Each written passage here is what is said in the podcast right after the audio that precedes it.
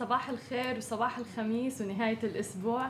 بنتمنى لكم نهاية أسبوع سعيدة ورح نبدأ معكم بأخبار اليوم. معكم هالة من Smashi TV وزميلتي ميري. صباح الخير كيفك هلا؟ اليوم؟ good الحمد لله it's weekend yes أكيد.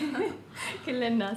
آه خلينا نبلش بأول خبر معنا لليوم من آه المبيعات اللي كسرت الدنيا آه بالأسبوع هذا آه صار في أكثر من 7 مليار دولار أرباح المبيعات من تخفيضات المعروفة طبعا اللي الناس كلها بتستناها. آه الجمعة السوداء واثنين الإنترنت اللي هو المعروف ب Black Friday و Cyber Monday هو عبارة عن تقليد أمريكي آه، بتقوم فيه المتاجر بأول جمعة اللي هي ال Black Friday بعد آه، عيد الشكر. غالبا بيكون بنهاية آه، شهر نوفمبر. بيكون لمدة يوم واحد. كل المتاجر حتى بتفتح فيه بساعات مبكرة من الصبح لحتى الناس تروح وتستغل هذا النوع من التخفيضات لأنه بتكون تخفيضات بنسب عالية عالية جدا. ومثل ما بنعرف إنه هذا كمان موسم للهدايا صح. والأعياد وعيد رأس السنة وكل هاي الأمور. فالناس كلها أصلا بموسم إنها تروح تشتري هاي الهدايا. ولكن من الجدير بالذكر إنه سجلت المبيعات رقم قياسي خلال السنوات العديده الماضية ب 7.4 مليار دولار، هي الزيادة كانت حوالي 20% بالتحديد 19.6% مقارنة بالعام الماضي. و36% من الأشخاص اللي استطلعوا آرائهم كانوا مهتمين بالجمعة السوداء ولكن ب 2015 كانت النسبة 59% فكان النسبة شوي غريبة ولكن صح. لما بحثوا بالموضوع والدراسات والأبحاث اللي صارت 54% من الأشخاص اللي اشتروا بال Black Friday كانوا عم بيشتروا عبر الإنترنت. فهي الفكرة إنه صارت الناس كلها متجهة نحو الإلكتروني. كل شيء أونلاين بالضبط. ف وصار ما عندهم أصلا الجلد إنه ينزلوا على الأسواق يوقفوا بطوابير عديدة لحتى ياخذوا يشتروا الشيء اللي هن بدهم اياه و39% من هي النسبة كانوا عم بيشتروا بال smartphone تبعهم حتى بالموبايل تبعهم. وهي النسبة زيادة ب 21% من العام الماضي. كلها نسب كبيرة. بنشوف كل الناس عم تتجه هلأ نحو الأونلاين. لأنه بكبسة صغيرة أنت على الموبايل تبعك بتكوني عملتي يعني shopping لأي شيء بدك إياه. وهذا يطلق عليه بتأثير أمازون. يعني هي ال ال التعبير اللي حكوه إنه هو تأثير أمازون علينا اللي هو إنه نحن صرنا نتجه على الأونلاين أكثر آه، ما حدا عنده آه، ابدا الجلد إنه يوقف بالطوابير بالأسواق لحتى يشتري. آه مثل ما حكينا حجم المبيعات كان ضخم جدا. يعني ب Black Friday 7.9 مليار دولار وب Cyber Monday كان 6 مليارات دولارات. وبحزرك شو أكثر المبيعات اللي الناس كانت عم تتجه لها وعم تشتريها؟ هلا قبل المبيعات سايبر الواحد يتوضح كل شيء cyber online طبعا. online exactly وقد إيه عم بينافس كمان Black Friday اللي طبعا. هو أصلا فيه على ال store وعلى الأونلاين. فيمكن بعد شوي ما بقى نلاقي شيء اسمه Black Friday يمكن آه. بس سايبر أو شيء يتسمى اسم ثاني بس عبر الأونلاين حتى Black Friday صارت أصلا يستخدموها للأونلاين كمان يعني الناس عم تستنى هاي الجمعة لتجي لكل الناس online. تشتري فيها exactly exactly. وقد إيه هي كانت هيدي دارجه برا هلا و specially بأمريكا جدا آه ورجعت انتقلت على ال Middle East حتى إنه ال small shops الصغار وال business الصغير عم يعملوا كمان صحيح. عم بيواكبوا هيدي الترند وعم يعملوا Black Friday أو حتى White Friday كمان غيروا كثير الاسماء آه آه ولكن يعني. مفهوم واحد يعني هي تخفيضات ضخمة جدا الناس كلها يعني صح. مغرمة فيها فأكيد أنت عملت يمكن search شو اللي أكثر شيء؟ لفت نظري بصراحة الموضوع بعدين ذكرت إنه نحن غطينا كثير من هي المواضيع. فاكثر المبيعات اللي كانت للألعاب طبعا لأنه هي فترة آه، ألعاب وهيك بس طبعا آه، الدرجة الأولى أجت آه، لعبة LOL. الدرجة الثانية هي Frozen 2 ألعاب Frozen 2 نحن كنا عم نحكي كنا عم نحكي عنه. قد إيه كسرت الدنيا Frozen 2 بالعائدات تبعها بكل شيء. فهي أكثر شغلات طبعا متعارف عليه كمان كل المستجدات من Apple يعني Apple الحواسيب وحتى اللابتوبات وال AirPods كانوا من أكثر حلو بس انه لافت بالنظر ألعاب اللي هن أكثر شيء العالم عم تشتري. آه، غريبه شوي. بتعرفي يمكن لأنه موسم أعياد فبالتالي الناس كلها يعني مين دائما متشوق للهدايا للألعاب الاولاد أكثر شيء. فبالتالي يعني هذا كان حلو. أصلا دائما بنلاقي قصص كثير غريبة ببلاك فرايداي وغيرها آه، بالمتاجر. العالم يمكن آه، فوق بعض, فوق بعض إيه. بتصير وبصير آه، يمكن كمان العالم تتأذى. كرمال هيك كمان عملوا سايبر إنه من بيوتكم من اونلاين من بيتك. أنت بتقدر تجيب اللي بدك إياه بدون مشاكل وبدون ما تتأذى. صحيح. صحيح. فعلا الفيديوهات يعني آه غريبة. الناس كلها ناطرة أصلا بتوقع يعني ناطرة من بالليل على باب ال stores. ومجرد ما ينفتح بتشوفي يعني اجياش من الناس متجهين ورايحين بدهم يستغلوا التخفيضات هاي. آه خلينا ننتقل هلأ من Black Friday ل Apple آه ولجديد طبعا آه شركة Apple عم بتخطط لتبديل أحجام آه شاشات كل شيء بيتعلق بالتليفونات الجديدة اللي حتنزل بسنة 2020 شيء رح تصغر الحجم تبع الشاشة وشيء رح تكبر الحجم تبع الشاشة. وحكينا عنه امبارح آه تقريبا. آه وحكينا على ال feature الجديدة اللي حتنزلها شركة Apple اللي هي التليفونات الجديدة اللي كلها بتتضمن 5G أو الجيل الخامس. آه بس بتختلف بين تليفون للتاني وكمان سربت العديد من التقارير حول شو هي ميزات التليفونات الجديدة اللي حتنزل ب 2020 لشركة أبل ومنها آه، الشاشات تحديدا رح آه، تكون شاشات كبيرة وشاشات صغيرة. وبوضح التقرير إنه أبل آه، بتنوي إطلاق جهاز آيفون صغير بحجم 5.4 إنش. فبعتقد هذا الحجم كثير مناسب صحيح. للعالم لأنه هلأ يعني كل التليفونات عم تكون كبيرة شوي الحجم تبعها.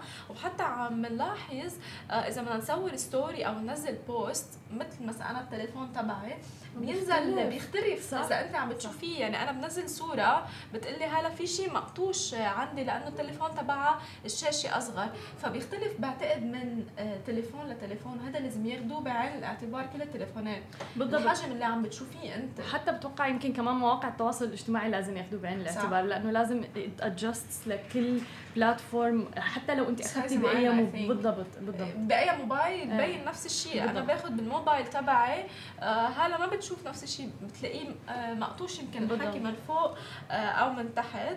آه وكمان ب iPhone رح تنزل جهاز آخر بشاشة من قياس 6.1 إنش وجهاز iPhone جديد مع أكبر شاشة بحجم 6.7 إنش. فرح يكون في كل الخيارات تقريبا لمحبي ال iPhone أو شركة Apple عندهم والشاشات أي شاشة أو أي حجم بدهم إياه بيقدروا يطلبوه. حلو جديد Apple دائما يعني دائما في مستجدات في دائما مواكبة تطور Apple ومثل ما شفنا يعني ب Cyber Monday و Black Friday من أكثر المبيعات يعني, يعني آه, آه، منتجات Apple منتجات Apple صحيح. وبحسب ما ورد رح تزود شركة Apple آه من شركة L آه، G الشركة الأمريكية بشاشات OLED لتراس 6.1 إنش. فكمان رح يتم مساعدة شركة Apple من آه، شركات أخرى لتصنيع هيدي الشاشة تبعيتهم. وبعتقد شوي شوي آه، رح يتسرب كمان صور وألوان. آه، وألوان لتليفونات الجديدة قبل ما يعلنوا عنها حتى قبل السنة الجديدة. صحيح. نحن رح نواكب كل المستجدات أول بأول. وهلأ خلينا نروح break وبنرجع لكم مع ضيفنا ال weekly guest رجعنا لكم من جديد ومعنا ضيفتنا المميزة هبة بالفقيه الحمد لله على السلامة هبة. الله يسلمكم. أخباركم؟ صباح النور. كيف الهمة بعد السفرة وال... والله جايين راجعين للدوام يعني مستعدين. يعني أخذنا الطاقة كلها من الأردن والحين راجعين نطلقها بدبي طيب اليوم موضوعنا مميز. أيوة. آه يعني حتى هيك special كثير بدنا نحكي عن ال inner child الطفل الداخلي اللي جواتنا. إحنا لو تتذكرون في أول حلقة شو تكلمنا عن؟ قلنا إن الإنسان يتعلم كل المعلومات اللي عنده من عمر صفر لعمر سبعة. يعني لما يتهيأ ويكون عنده برمجة بنات؟ الكلمة صح هالمره البرمجة من عمر صفر لعمر سبعة. ف لكن إحنا نضل طول حياتنا بعدين على هاي نفس البرمجة. إحنا لو نشوف أهلنا الأمهات والآباء. كيف تعلموا؟ هم تعلموا بعد من الأشياء اللي أهلهم سووها واللي قبله واللي قبله. فإحنا قاعدين نتعلم ولا نتعامل مع الأطفال مع برمجاتنا اللي جاية من قبل. 600 سنة من البرمجات. أوكي؟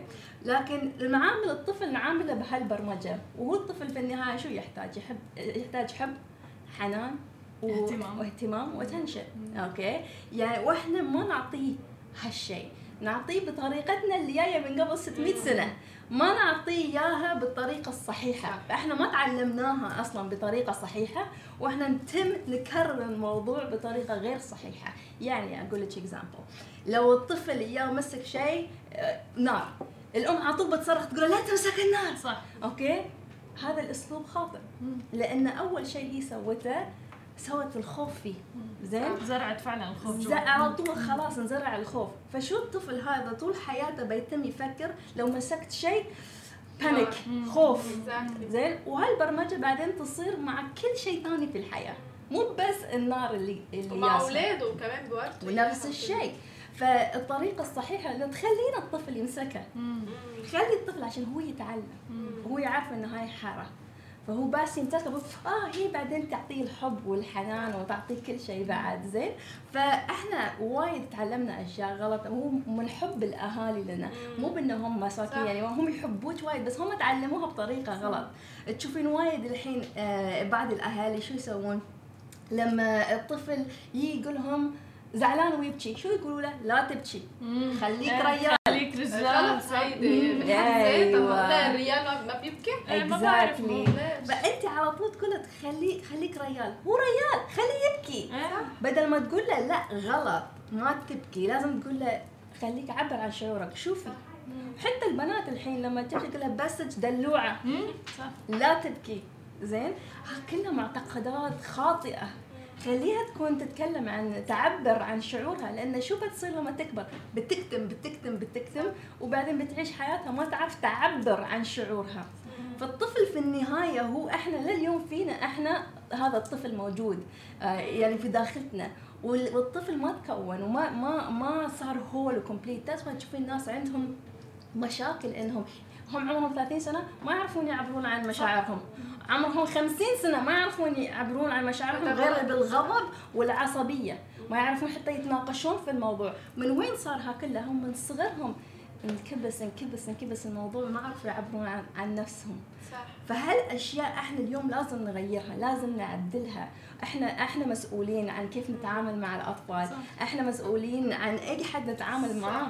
قد إيه دور الأهل هبة كثير كثير أساسي. يعني كل كل جمعة أنت عم تجي عم أقول طب أنا يعني بكرة لما يصير عندنا أولاد. إف شو صعبة. مش هيدي بالمرة. يعني حتى يعني الولد لما يضيع okay الم... الأم بتركض لعنده معصبة إنه ليش ضعت أو كذا حتى ممكن يضربوه أو كذا.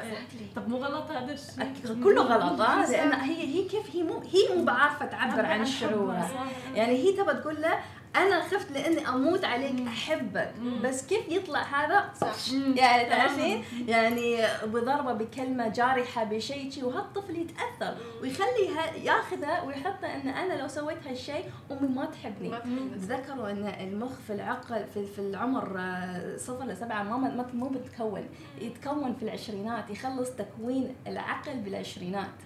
فالعقل وهو انت عمرك الصفر سبع sponge مع sponge بس المعلومات تدخل فيها بالطريقة اللي هي تيك.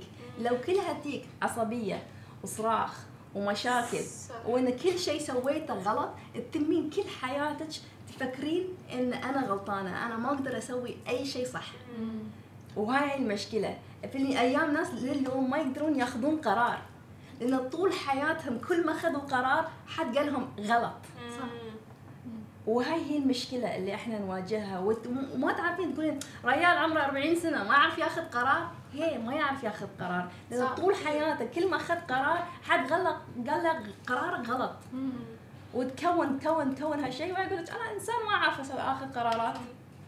فخلاص استسلم يعني. خلاص لأن أنت خلاص أنت تصدقينها. تصدقين إنك أنت ما تقدرين تاخذين قرار. حلو. حتى في سوري بس في أهالي يعني مثلا بي حتى من باب المزح ممكن بيحكوا مع أولادهم إنه بكلمات إنه مثل يا هبلة أو كذا. هذا كله على طول ستودنت بروجرام يا. ما في المخ ما يعرف الفرق بين نكتة وحقيقة. كل المخ كلام بروجرام. هو بس يسمعها بنفس الشيء. ما يقدر يقول هاي نكتة هاي مو بنكتة. حتى لو انت ضحكتي وانت صار عندك الوعي إن هاي آه، نكتة العقل الباطني ما يعرف الفرق. طب آه، عندي سؤال. أوكي. آه، هلا أول شيء خلينا نقول هول لأنه عن جد صعبة تربيه الأولاد. مم. شو يمكن بيقدروا ياخذوا steps أو خطوات. كأم وكأب اللي هن طبعا أساس العائله لا يربوا أولادهم من شان ما يتأثروا وتاني شغلة إنه اوقات بتكون الأهل أو حتى ما عم بيقولوا لهم. الكلمات السيئة لأولادهم بس عم بيسمعوها بالمحيط صح يعني مثلا بنت خالته بنت يعني ما صح. فيك انت يعني. تبعدي عن العالم أو تبعدي عن ال- الفاميلي أو أو, أو الأصدقاء شوفي أهم شيء مع؟ الأطفال الحوار مم. لازم تحاوريهم لازم تحترمينهم. أهم شيء الحوار والاحترام. لو أنت تعلمين طفلك إنك أنت تحترمينه تحترمين رأيه. كم مرة طفل يقول رأيه؟ يقول له شاب أنت ياهل ما تفهم. ما تفهم. لازم تحترم رأي الطفل وتسمع له. إحنا تكلمنا الحلقة الماضية بعد إن listening السماع لازم أهم شيء إنك تسمع للشخص. لو تسمع له وتخلي بينكم حوار يصير عندكم ال connection ويصير تقدرين أنت تأثرين فيه إيجابي. لكن إحنا شو نسوي؟ نسوي block بالكامل على الحوار،. ما في أنا رأيي صح، أنت رأيك خطأ. أنا أنا أنا أفهم أنت ما تفهم، لو تمين تقولين للطفل أنت ما تفهم، أنت صغير، أنت ما عندك رأي، هذا بس يكون طفل إنسان بالحياة يعني في المستقبل إنسان مو فاهم إنسان ما يقدر ياخذ decisions ما يقدر يسوي أي شيء بحياته لأن تم طول حياته يقولوا له أنت مو فاهم. أنت مو بعارف أنت رأيك مو مهم فلازم طبعا. من الأهل أول شيء إيه، أهم شيء أول شيء من الأهل الام والأب. حلو. يعني اللي هم بيقعدون أكثر الوقت مع الطفل هم اللي يأثرون عليه أكثر ال- الوقت. طب والمحيط؟ إذا الواحد بده يتجنب مثلا بيسمع كلمات ط- قصص بتروح بتجي هو مثل ميزان. لو عندك الإيجابية أكثر من السلبية الإيجابية تفوز لكن آه، أسوأ شيء الحين أن السلبية هي أكثر مم. شيء. إحنا لو نشوف بعد الأخبار ولا صحيح. بعد الأشياء كل شيء كل شيء سلبي, سلبي. إيه، لازم ما في حد يتكلم عن الإيجابي والأشياء الحلوة لكن لو أنت تغذين عقل الطفل بالأشياء الإيجابية هو بيصير طفل إيجابي بروحه وبيعرف الفرق بين ال- ال- ال- السلبي والإيجابي. لكن هو أهم شيء إن أنت تعبين وتزرعين في مخه الثقة. يعني لما يغلط قل له عادي ما اغلط لكن تعلم من غلطك بس زين إنك غلط مو تسبينا يعني تبهدلينا وهذا هذا الاحترام مو موجود. لو تبين الطفل يطلع يكون إنسان محترم في النهاية لازم أنت تحترمينه كأم أنت تحترمه كأب. وعشان هو يحترمكم لازم إحنا نكون القدوة. إحنا لازم نكون نعيش الدور اللي نبى الأطفال يطلعون يكونون مثلهم. طب نحن هلا ككبار اعتبري اللي هرب اللي ضرب ضرب مثل ما بيقولوا. آه. كيف فينا؟ لأنه الأهالي مثلا اللي كانوا ربونا أو هيك ما عندهم الوعي الكافي بكل هالأمور هي. فكيف نحن نعالج هذا الشيء؟ لأنه أكيد مو الطريق مسدود يعني. لا لا الطريق مو مسدود. لو أنت أهم شيء أنت لازم ترجعين وتقولي شو أنا ما تعلمت مم. تعرفين شو اللي ما حصلته من أهلي؟ هل هو ما حصلت الحنان ما حصلت ال- الحب هل أنا ما حصلت إن أحد يفهمني شو هو اللي بالضبط أنت ناقصته. وبعدين تزرعينه بروحك لأن أنت للحين لليوم تقدرين تكونين عقلك بالطريقة اللي أنت تحبينها ما في حد هني فيكتم. ما في هنا حد يقول أنا. صار لي ضحية. وخلاص ما أقدر أتغير لا تقدرين تتغيرين. كل يوم نقدر نتغير. بس لازم تعرفين شو هو الشيء اللي انت لليوم لو انت تتكلمين مع أهلك بس وقفي وفكري شو اللي أنا ابى أوصل له. لما تعطين أمك قصة شو اللي انت تبين تو- توصلي له؟ معظم الوقت انت تبين أمك ولا أبوك يقول لك wow برافو. برافو. مم. أنا فخور فيك. انت شي قاعدة تقولي لهم القصة؟ مو قاعدة تقولي لهم القصة بس عشان صح. تقولين القصة صح. بنحرف مرات exactly exactly بالغين شوي في القصة. عشان بس تبين أمك وأبوك يقولوا لك أنا فخور فيك صحيح. زين؟ فهو شو هو الشيء اللي أنت تبينه appreciation بالنهاية هو هذا التقدير. صح. فهم بس يعطونك التقدير أنت تحسين في الحب والحنان.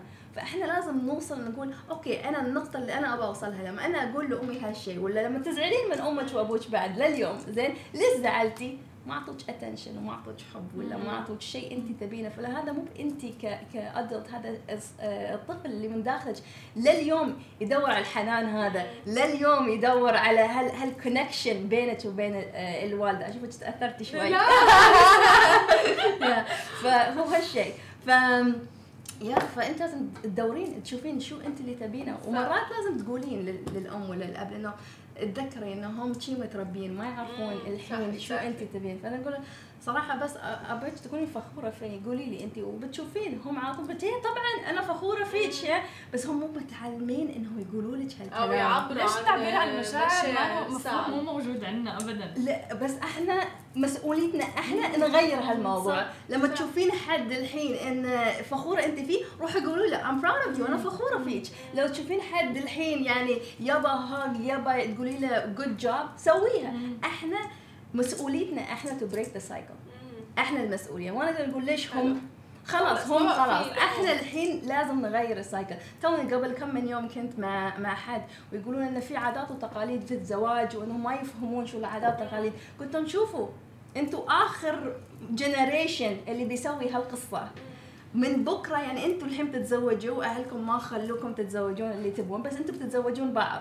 لما بيون عيالكم بيقول لك أنا حبيت هالشخص ولا أنا بتزوج أنتم ما بتقولوا لهم. لا لازم العادات والتقاليد. ومن نسيبنا ومن من شو اسم العائلة ما بتقولون هالاشياء فخلاص يعني سكروا سكروا الباب وافتحوا الباب الجديد لأن أنتم آخر جنريشن بيسوي هالشيء. والعالم تتطور وتتغير. صح. يعني إحنا نتغير ونتطور طول الوقت. صح. اكزاكتلي آه طب هبة كنت عم تقولي كمان دائما بنعيد تربية الأولاد ومن الصفر للسبع سنين آه اللي بياخذوا يتلقى كل شيء. طب الأهل لما بيطلقوا مثلا في طبعا حالات كثيره آه أهل بيطلقوا بيقولوا لي كيف بكرة بدهم يتربوا الأولاد وكيف. شو نصائحك لهول العالم اللي عندهم يمكن مشاكل عائلية؟ إذا أخذوا هذا القرار وهن جديين مشان أولادهم ما يتأثروا ويحملوا لكبر شوفي هالقصص. 200 مرة من 100 مرة إن يكون آه، آه، لو عائلة متطلقة وعارفين يتعاملوا مع بعض أحسن ما تقعدين في عائلة متكونة من شخصين يكرهون بعض. لأن شو أنت قاعدين تورين آه، الطفل إن في أب وأم وما يحبون بعض وضم عندهم مشاكل وهو هذا هو الحب ولا هو هذه هي الزواج. أوكي؟ فأحسن يشوفون اثنين منفصلين وكل واحد عنده حياته ومستقر وفرحان وهابي ويعطيه الحب اللي يحتاجه بدل ما يقعد في عائلة متكسرة يعني مش متماسكة ويقعدون بيننا إحنا متزوجين. فأنا دوم نقول يعني حتى لو لو انفصلوا شخصين لازم يتعاملوا يعني إحنا عندنا في المجتمع العربي بس يصير طلاق خلاص ما تكلمونها ما تكلمون اهلها ما تكلمون ولازم الأهالي يقطعوا أيوه وكل حد يقاطع بعض. هذا شيء سخيف جدا. يعني آه، تشوفون يعني يعني هي سخيف جدا. ولا خلص حتى الأولاد يعني مو بالشيء انت إنسانة. كنتي في عشرة مع شخص ثاني. بالضبط. أوكي؟ وطلقتوا خلاص يا أخوي. خلاص. مع السلامة. يعني ليش لازم نسوي هالدراما اللي حولها؟ يعني تشوفين الأجانب يطلقون بعد 20 سنة they're still friends. يعني سمص أصدقاء يصيرون العرس مع بعض يصيرون ياكلون مع بعض. عادي. إحنا إحنا في النهاية إنسان. والإنسان غير معصوم عن الخطأ. صح. صح؟ انت خطأتي ولا هو خطأ مو مهم. خلاص انسي. وإحنا شو الإسلام يقول لك؟ يعني يقول لك آه سامح تسامح. لكن ما حد قاعد يسامح حد. كل حد يقول لك لا أنا ماسكة علي من 20 سنة. يا أخي خلاص شل الموضوع. آه، فبعتقد لازم ياخذوا خطوة مهمة قبل ما يا لازم. أنا لو لو الحين في يعني عائلة عندها مشاكل يقعدون مع بعض لازم والحوار لازم يبدأ. هل إحنا نفيد الطفل لو إحنا في العلاقة ولا أحسن نفيد الطفل لو إحنا مو بالعلاقه صح. صح. يعني ما في صح وما في خطأ. هو شو الأحسن لك والطفل في النهاية؟ طب هل فاقد الشيء لا يعطيه؟ يعني مثلا إذا واحد عيلته متفككة هل هذا بيعني إنه هو بالمستقبل ما راح يكون بقدر العائلة مثلا؟ غلط. هذا هذا معتقد غلط بعد لأن طبعا إحنا كل شيء فقدناه نقدر نغيره فينا. لكن لو الواحد يستسلم ويقول خلاص أنا يعني شي عائلتي وما أعرف الحب تتعلم. يا أخي إحنا كلنا نتعلم. آه كل يوم نتعلم شيء جديد. فالمشكلة لازم إن نسيب هاي ال excuses نخلي ال excuses على جنب جي ونقول إحنا كيف نبى نطور حياتنا؟ شو اللي حياة الأفضل اللي أنا ابى أعيشها؟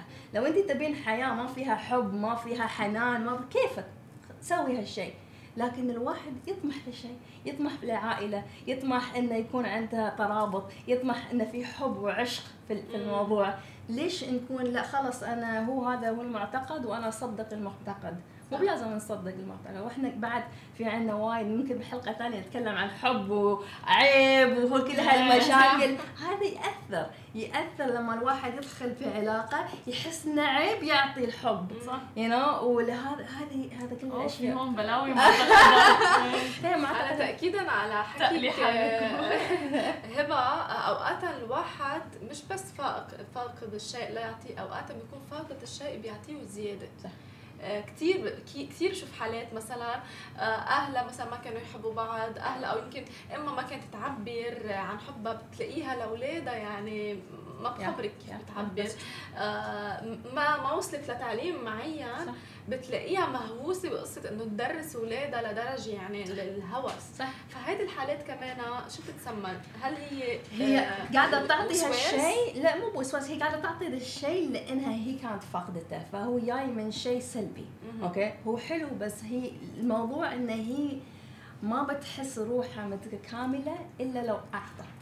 أنت لازم تحسين روحك متكاملة حتى لو ما أعطيتي. أنت متكاملة. okay؟ ما تقدر لو عندك كوب الحين الكوب ما يقدر يكون فاضي ويتم يعطي يتم يعطي حنان يتم يعطي بعدين شو يصير؟ هي تدبل. هي تصير تعبانة هي تصير تحس روحها ضايقة وإنه ما حد يعبرها لأن هي مو قاعدة تعطي الحب والحنان لروحها. أول شيء حبي روحك. أي إنسان حرمه ولا ريال حب روحك أول. لو ما تعرف تحب روحك ما تعرف. تحب أي حد ثاني. يعني هذا لازم نغير المعتقد إن اللي يحب روحه أو مغرور إيه، هذا هذا يعني كلام غلط، غير. غلط يعني. لازم الواحد يحب نفسه ويحب روحه لأن لو ما تقدرين تحبين نفسك وروحك أول ما. بتعرفين تعطين. مم. كيف بتحبين شخص ثاني لو أنت ما تحبين روحك؟ صح. يعني ما يمشي. بالضبط أنا هذا الشيء اللي كان بدي قارنه إنه في معتقد فاقد الشيء لا يعطيه وأنت قلتي حتى بالحلقة الماضية اللي هو إنه الواحد في كوب إذا أيوه. فاضي ما في يعطي للآخرين لازم يكون ممتلئ ويطفي Yes. حتى يعطي للآخرين إيه لازم لازم انت تعبين روحك إحنا ليش نقول قبل ما تحاولين تغيرين العالم كله غيري روحك. تعرفين صح. قبل ما تحاولين تغيرين هالشخص ولا زوجك ولا أطفالك انت انت كشخص هل انت مكتملة مم. لو انت لما انت تعلمين الطفل إنه هو يكون محترم ولا يسمع الكلام هل انت محترمة. يعني هل انت تعاملين الناس بطريقة صح. آه، حلوة بأسلوب إيجابي؟ هل انت إيجابية لما تصحين الصبح؟ في ناس يصحون الصبح يقول لك استغفر الله العظيم صحينا. تعرفين؟ الطفل بيتعلم من شيء بعدين بيقول لك ما يبي ما يبي يصحى ويروح المدرسة. آه لأنه من وين تعلم هالشيء؟ يعني تعرفين؟ ان هالأشياء إحنا لازم نغيرها بروحنا قبل. الطفل يتعلم منك copycat mirror مم. مراية. تشوفك تسوينه ويسوينا صح. ليش اليوم الأطفال كلهم يطلعون يعرفون يلعبون بالموبايل. لأنه أهله كمان 24 ساعة. يعني هي ماسكته هني والموبايل هني. يعني هو خلاص صار سنه يبى موبايل لأنه هو هذا اللي شافه طول حياته. يعني هو سنه شافه كله. موبايل بس. إيه، إيه، كيف؟ صح، هو صح. هذا. الطفل مراية. لبين لو تبين تشوفين روحك طالع طالع الطفل شو يسوي؟ الأشياء السلبية اللي قاعد يسويها حتى في أطفال من عمر صغير يبدؤون يسبون. صح صح. هيدا من وين تعلموها هو طالع من بطن أمه يسب. يعني من وين تعلمها زين في تعلمها. كان للأسف الصحية. إنه فاني هاي آه. الشيء للأسف يعني. يعني هاي فيعني. هو الموضوع إن انت انت تأثرين على الطفل. وبدل العالم بعدين يقول بس هو يسب يقول له عيب. طب ما سمع منك. يعني من وين سمعها ولا منك؟ يعني حتى العادات الصحية بنشوف مثلا الأهل بيعانوا من السمنة أو البداني بتشوفي مثلا أطفال. 100%. copycat it's a copy فلو انت قلتي بالبدايه قلتي المسؤولية كبيرة ان الواحد يكون عنده. هي صح مسؤولية كبيرة. صح. لأن هذا إنسان انت بتأثرين عليه. لكن المسؤولية توقف لما هو يكون إنسان واعي. مم. يكون المسؤولية تروح لعنده إنه هو يغير في حياته. أنت ما ما تمين طول حياتك كأم مسؤولة. أنت مسؤولة لما هو يكون عنده الوعي. لا عنده الوعي هو مسؤول إنه يغير حياته. يعني حتى أي عمر؟ أي عمر الوعي؟ أنا بقول 21 يعني- يعني تكون ضيعت يعني 21 أنا لأن المخ يكتمل على 21 مم. آه عمر السبعة ل ل 14 آه الهرمونات في الجسم غريبة جدا فيعني يعني مساكين التينيجرز الله يعينهم يعني أنا أحس لهم مساكين أعرف شو يصير بمخهم. فهذا بعدين ياخذ وقت to rebalance by 21 خلاص آه، المخ يكون balance ويرجعون لطبيعي بس يكون عندهم الوعي at that point فلو الوعي عنده الوعي هو مسؤول إنه يغير حياته. يعني ما حد يقدر يقول آه أنا أهلي شي أنا سويت شي. خلاص بس خلص مشوار يعني كبير من الصفر ل 21 سنة. أنا كنت وين أقول إنه- أنت قلتي سبعة وخلاص. أنا بعرف إنه مسؤوليه الأولاد بس هلا كل ما عم بقعد جمعة بعد جمعة مع هبة لا عم لا مسؤوليه وتفكير و... لا مش هينه يعني حرام ينجاب. البيبي إلا ما يكون عن جد واحد. واعي بكل شغلة عم يسمعها هذا الطفل هي مسؤولية. قدامه. بس يعني at the end يعني واحد عمره 21 سنة يبدأ الوعي يكون موجود. هو مسؤول إنه يغير حياته. هو مسؤول إنه يغير ال pattern مال أهله. هو المسؤول إنه هو ياخذ طريق جديد. مو بلازم يعني. الأغلبية يتمون على نفس الطريق. صح. الأغلبية. بس الحين إحنا في مجتمع واعي. والكلام بدأ ينفتح. يعني قبل سنتين الكلام اللي إحنا قاعدين نقوله اليوم ما حد ب- ما حد بيسمعه. okay؟ فاليوم خلاص في وعي في ال في ال community في ناس قاعدين يسمعون يقول لك قولوا لنا شوفي كيف كيف آه، نتعامل مع الطفل. بعدين يجربون. أنا عندي clients من عمر 8 ل 14 أهلهم يبون عند عندي.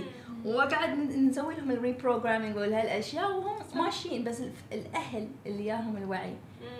فحتى هذاك اليوم كنا نتكلم وقالت لي أنا أقول لابني تشي تشي تشي. قلت لها أنت اسمعي وأنت قولي لي. لو حد قال لك هالكلام ترضي قالت لي لا. قلت "okay، كيف بتغيريها؟ قالت لي صراحة أعطيتيني وايد أفكار. أنا كل كلمة أقولها غلط. قلت لها سامحي روحك وامشي غيري. الواحد شو الأمهات الله الله يخليهم. شو يقعدون يسوون؟ يقعدون يذمون روحهم. أنا ليش سويت شيء وأنا وأنا وأنا. حالهم بيلوموا كتير، حالهم صح. بيلوموا حالهم بيلوموا حالهم. بعدين هذا شو هي زعل و depression وإحباط كل هالأشياء. وبأثر على البيت كله exactly فقلت سامحي روحك وامشي خلاص خلصنا. الموضوع مو بلازم يعني نقعد بس فيه. قد إيه صعب ال attachment يعني هذا التعلق بين الأهل والأطفال؟ لحتى توصل لمرحلة ال 21 وتقول إنه خلاص أنت لك طريقة شوفي أنا مو. بام إيه. وما أعرف أ- يعني ما أقدر أقول وكل الامهات بعدين بينطون علي يقولوا انت مو فاهمة ما عندك أم. أفهم لهم لأن أكيد في انت يعني ولدتي هال- أهل أهل الانسان وكان في بطنة تسعة أشهر. وأنا دوم أمي يعني تقول انت ولا بحياتكم بتعرفون كيف الأم تحس لما تكونون أم. فهذا هذا شيء طبيعي. بس في لازم إن إحنا نتذكر إن الطفل مش ملك لنا. إحنا ما نملك الطفل. أوكي؟ في النهاية هو هو بيطلع يصير إنسان يسوي هو مو بملك هو مو سلطة. هو حب. مش سلطة.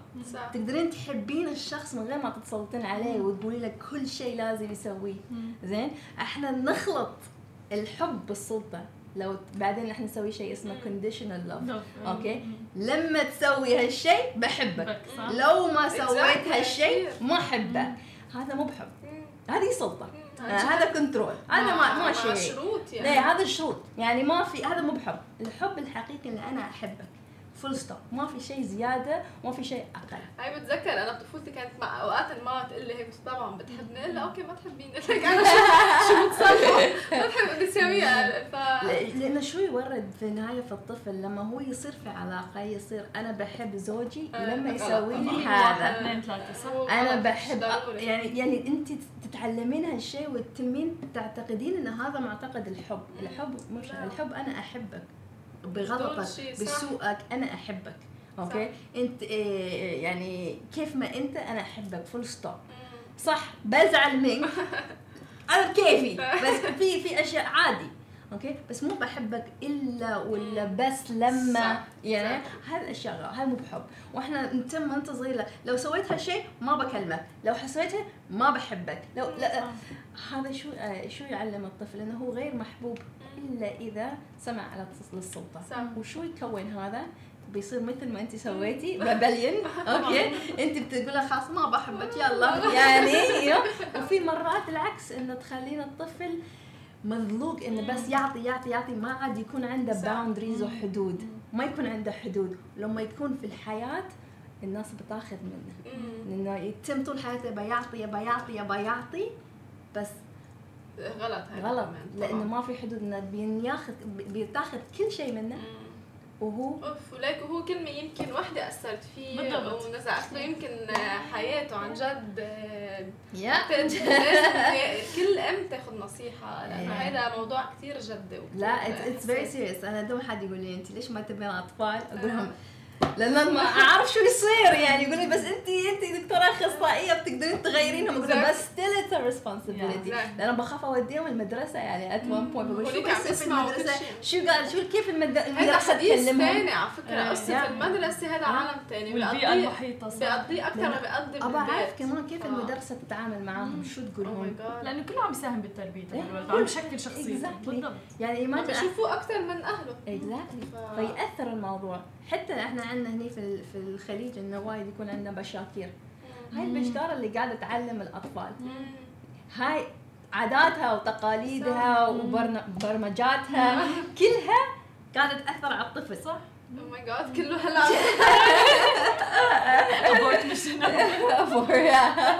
جد يا يا مسؤولية كثير كبيرة. فعلا. طيب إذا بدنا نحكي خلينا نسمع نصيحة هيك أخيرة أو. task الواحد يروح لمشاهدينا ونحن كمان نروح نعمله اليوم كبالغين وفي. جواتنا inner child اليوم اليوم؟ اليوم okay. اليوم. خلص start from now okay اليوم أول شيء تسوونه تتصلون بأمكم. okay. احد يتصلي بأمك وقولي لها قصه. يعني أي شيء تقولي لها. زين؟ واسألي روحك شو اللي أنا قاعدة أدور عليه؟ وشوفي أنت سيدي ماما ال reaction. بتتابعنا. okay إنك اسأليها يعني أنت عشان شو تبي تعرفين أنت شو اللي أنت ناقصك؟ بس شيء ثاني اتصلي بامك وبس قولي لها أحبك. أنت بادري بالموضوع. ضحكت الكنيسه بس اتصلي قولي لها أحبك. full stop مم. شوفي الأم كيف تتغير. كيف بيكون هي آه مين أنت شو صار تعرفين لأن إحنا مو متعودين إن إحنا بعد نبادر في هالموضوع لازم إحنا نبادر. يعني لو انت تبين كل شيء يجيك ما ليش؟ انت بادري أول وتشوفين كيف. كيف يعني أنا عارفه إن أمي أنا تحب يعني إني أقول لها احبك و I miss you وافتقدك وأروح أحضنها. فدوم أبى أحضنها. أبوسها على راسها. هي مهم لها لما أدش البيت أو أطلع من البيت أسلم عليها وأبوسها. وأنا على الحضن والح... والحب عادي. في الطفل اللي من داخلي يبي الحب والحنان بعد. هنا عادي. لازم أنت تتكلمين عن هالموضوع وتعبرين عن شعورك. أول. قبل ما الأم تسوي لك انت أنت بادري في الموضوع فامسكوا التليفون اليوم ولا روحوا شوفوا زوركم أمكم وقولوا لها أحبك. full stop حلو. مش موجود thank you merci لك Thank you guys. نشوفك الأسبوع الجاي أكيد yes وما بقى please نحكي عن الأم لأنه آه، هيدا كانت حلقتنا مع هبة. رح نروح break ورح نرجع مع أخبارنا. ورجعنا لكم من جديد ومعنا ضيفة آه، لاما مارديني CEO وال founder لمركز Soul Art هون بدبي. أهلا وسهلا فيك. أهلا صباح وسهلا الخير، فيك. صباح النور. آه لما خلينا نبلش هيك. أول شيء عارف المشاهدين آه، عن ال center شو الخدمات اللي أنتم بتقدموها. آه بعدين هيك شوي شوي بنفوت بال details okay تمام. آه نحن Soul Art Center موجودين بدبي بال Downtown دبي. آه نحن آه center آه لا يعني نحن مختصين بالتمكين من خلال الفن.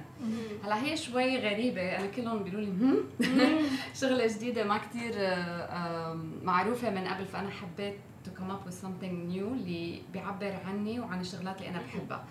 فنحن بنجمع بين في عنا مثلا تأمل من خلال وفي تأمل مع الفن. يعني مثلا ممكن نحن أحيانا تجي لعنا تلاقي نحن عم نعمل جونج مثلا meditation أو ال bowl مثلا أو live music مم. وانت you are painting كيف حاسة. آه. عرفتي؟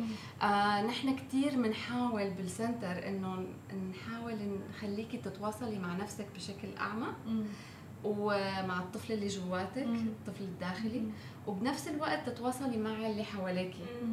كمان نحن بنركز إنه كيف تقدري آه نحن من- بالنسبة لي أنا التمكين شو هو ال empowerment إنك انت تعرفي نفسك تتواصلي معها وتقدري تعبري عن ذاتك الحقيقية. آه فنحن عنا safe place ما في boundaries فيك تعبري عن حالك كيف انت حابة. نحن بنستخدم أكثر شيء tools اللي هي بالفن اللي هي بال movement وبال painting وبال drawing ف يعني هيدا اللي أكثر شيء عم نركز عليه. حلو. حلو. طب كيف بديتي مشوارك بهي الفكرة؟ يعني المختلفة جدا كرائدة أعمال كيف بلشتي فيها؟ هلا أنا صراحة من أنا وصغيرة كنت كثير كثير بحب ال art يعني أنا وصغيرة الاولاد بتذكر كلهم عم يلعبوا أنا عم عم برسم وعندي هيك دفاتر رسم أطول مني. وبحب أرقص كمان وحط music وأسمع music وأعزف وهيك. فلما إجيت على دبي I caught up in the lifestyle هون شوي بتعرفي؟ ف سريع. سريع كل شيء سريع و وكل شيء جديد وحلو you wanna do a lot of things ويعني فنسيت شوي هيدا الشغف اللي كان عندي. بال 2010 آه، آه، يعني صار معي شوي هيك فيك تقولي آه، نكسة بعد ما توفى بابا الله يرحمه. فكانت حابة إني أرجع أتواصل معنا. بتحسي بتحسي شوي في ما بعرف في بعض العالم لما بيفقدوا شخص عزيز عليهم بحسوا شوي ب امبالانس تحاولي ترجعي تشوفي شو هو البالانس اللي انت حاببتيه. فدخلت بمشوار التنمية الذاتية والتأمل والروحانيات والعلاج بطرق مختلفة. فبهالطريق وأنا يعني عم بستخدمه لنفسي. وصرت life coach صرت معالجة بالطاقة آه، درست كمان metaphor therapy آه، درست كثير شغلات. يعني هي mainly لإلي عم تفتح أبواب يعني فتحت لي كثير أبواب تمام. فبعدين رجعت هيك فجأة يعني ب أنا كنت عم بشتغل قبل marketing و marketing research و I love it لأنه I love people I love to connect with them I love to know to know them وكيف أنا فيني ساعدهم. حلو. فهون إجت الفكرة كنت عم فكر افتح research بعدين I'm like no مش هي لا إنه في شيء I love it it's my passion بس في شيء ناقص.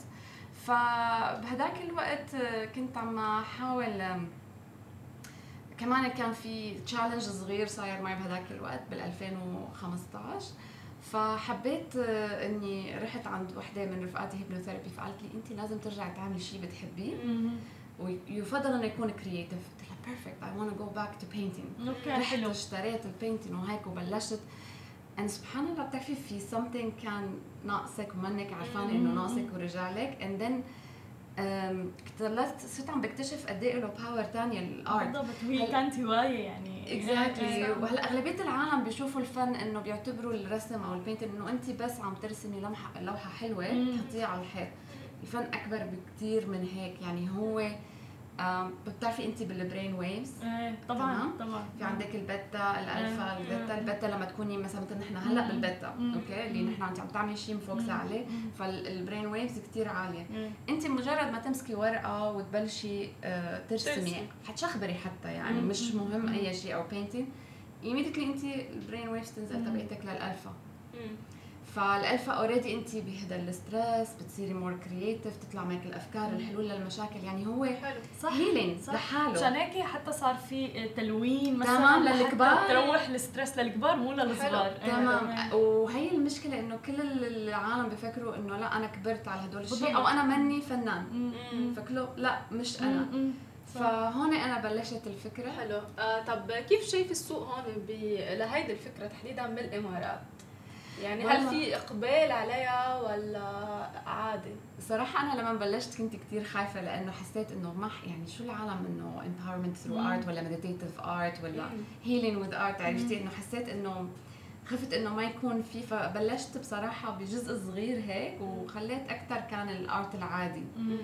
الحمد لله تفاجأت إنه العالم كثير كانوا بحاجة لهذا الشيء وكثير انبسطوا وصار في إقبال عليه فأنا هلأ صار ثلاث أرباع الوقت عم focus على هذا النوع آه اللي هو فيه التعبير الفرح. يعني نحن مش كله آه بس آه لتتعالجي إنه آه يكون heavy عرفتي؟ آه، لازم شيء ثقيل لا في شغلات كثير بتضحك وهيك. يعني أنا عندي واحد من ال events اللي بعملها بحط وراء على الحيطان و people بيجوا and they paint on the wall و they throw paint on each other. تلاقي طاقتهم بترتفع بيرجعوا بيلعبوا مثل أولاد صغار. نحن ما كثير بنلعب مثل أيام زمان فهي بتعطيكي فرصة لتلعبي. وما بتصدقي يعني أنا أجوني بالخمسينات بالستينات شوفيهم كيف قد إيه في إقبال من الشركات على الموضوع؟ أنا شفت عندكم يعني كثير team building activities حتى. تمام. والله كمان الحمد لله يعني أنا الشركات كثير حبوا هذا الموضوع وعندي يعني من أكبر الشركات أجوني يعني أول شركة أصلا عملت معي team building كانوا فيليبس آه okay. وعم ميشيل جونسون اند جونسون شنايدر ما بعرف كثير كثار يعني حتى بالحكومة هون. آه كثير كانت حلوة إنه عملنا programs خصوصي لتنمية روح الفريق. حلو. واستخدمنا الفن كمان. فبدل ما نعطي مثلا محاضرة ولا ال game ال game هي تكون من خلال الفن. فمثلا ممكن نحن نعمل بازل يعني مثلا لوحة كبيرة جدارية. شفتي مثلا اللي عملناها بال tolerance إيه، إيه، آه مثلها بس تخيلي إنه كل الفريق عم مقسمينهم لمجموعات الشركة وكل فريق عم بيعمل جزء صغير بعدين بتحطيها كلها مع بعض وبتشوفيها كيف هو الهدف الأكبر. بالضبط فهي بتعزز عند العالم إنه شوفوا أنا الجزء اللي عم بعمله يمكن أنا ما بشوفه لأنه عم بركز بس بهي صغير بس هو جزء كثير مهم صح. من الصورة, الصورة الكبيرة فهذا بيخليهم يعرفوا كيف يتعاونوا مع بعضهم كيف إنه هن دورهم مهم.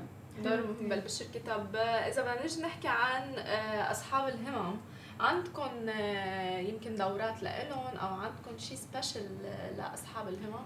هلأ آه، نحن في شغلتين عملناها مع أصحاب الهمم. في مرة يعني اللي هو في نحن بنعمل art expression sessions اللي هي بنحاول الشخص لما يجي كيف حاسس وكيف يعبر عن حاله ونعطيه شوية تقنيات ليعبر عن نفسه بطريقة الأفضل. فهي كنا بنعملها كمان مع أصحاب الهمم بس 1 تو 1 يعني لأنه بدهم بتعرفي إنك آه، بدهم اهتمام كامل إنك تفهمي صح. عليهم يفهموا عليكي وتورجيهم كيف آه، يعملوا يعبروا عن نفسهم وتلاقيهم. يعني الحمد لله إجوني آه، بعض الأشخاص وانبسطوا كثير وتشوفي كيف عم آه، يتحسنوا حتى كيف عم يتحسنوا نفسيا وروحانيا آه، واتصالهم مع العالم. فكتير حلو كان وفي كمان مرة آه، عملنا لمجموعه من المواهب إجوا احتفلوا بال ال anniversary عنا. كمان عملنا لهم هيك painting على الحيطان. فكان كتير حلو كيف كانوا عم بيعبروا عن نفسهم بحرية ويلعبوا مع بعض ونلعب معهم. فكان كتير وقت مميز الصراحة. وأنتم في تركيز كمان عندكم على ال social media يعني ما نكون ناسينه ويمكن لأنه انت عندك background بال marketing فبتعرفي قد إيه مهم هذا الشيء أكيد. آه قد إيه لعب دور هذا الموضوع بالناس إنه تعرف أكثر عن Soul Art Center الحقيقة 80% من ال clients عندي آه إجوا من خلال ال social media. أنا من الاشخاص اللي سمعت عنه عن طريق ال social media كثير على فكرة يعني أنا شوية لما درسنا مار... أنا دارسه marketing. آه فأنا لما درست marketing درسنا أكثر ال traditional way التقليدي عرفتي؟ ال magazine ال TV العاديه ال newspaper ما كان في digital لما بلشت ال business أنا ما كنت كثير قوية بال social media صراحة. ما كان حتى عندي لا سناب شات ولا انستغرام عندي فيسبوك ومش كثير الحقيقة يعني بيساعد بطريقة رائعة. بتصلي للعالم فعلا اللي هن مهتمين. وبتتواصلي معهم يعني بتحسيهم معك بالحدث. وهن دائما كل ما يشوفوا شيء إنه wow شو حلو هاد كيف فينا نعمل هيك. آه بي حتى بيسالوكي يعني بتتواصلي directly معاهم. صح. هي شغلة كثير رائعة ما كانت موجودة من زمان. وعم تسمعي feedback انت بشكل يعني لحظي بنفس اللحظة. تمام. عم بيوصلك feedback عن الخدمات اللي عم بتقدموها. تمام. إيه وكثير يعني العالم لحالهم بيفوتوا مثلا على جوجل بيتركوا آه reviews بيفوتوا على فيسبوك آه كثير حلو إنك انت حتى بتعرفي وين لازم آه، تتحسني. وين في مجال إنك تطوري وين في مجال إنك تجيبي شغلات جديدة. فهذا كثير شيء رائع على فكرة يعني إنه آه. في عندي بس سؤال أخير آه، للاشخاص اللي بيعانوا من التوحد يمكن ليعبروا عن حالهم عندكم آه، كمان شيء special لهم ولا بعد؟ لسه ولا ما عملنا لهم شيء special لهم. آه يعني آه أنا اشتركت قبل ما أفتح ال center آه رحت volunteer مع آه كذا مرة على آه كانوا مركزين مع التوحد إنه كيف نقدر نعملها. صراحة بده أخصائيين مم. يعني يكونوا قادرين فعلا يعرفوا كيف يتعاملوا معهم. صح.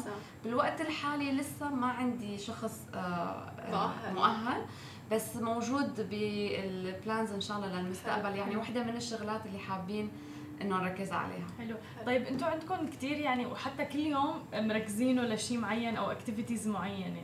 هل سهل إنك تجيبي هدول الاشخاص المختصين ولا عانيتي شوي بهذا الموضوع؟ والله هيدا واحد من ال challenges الصراحة.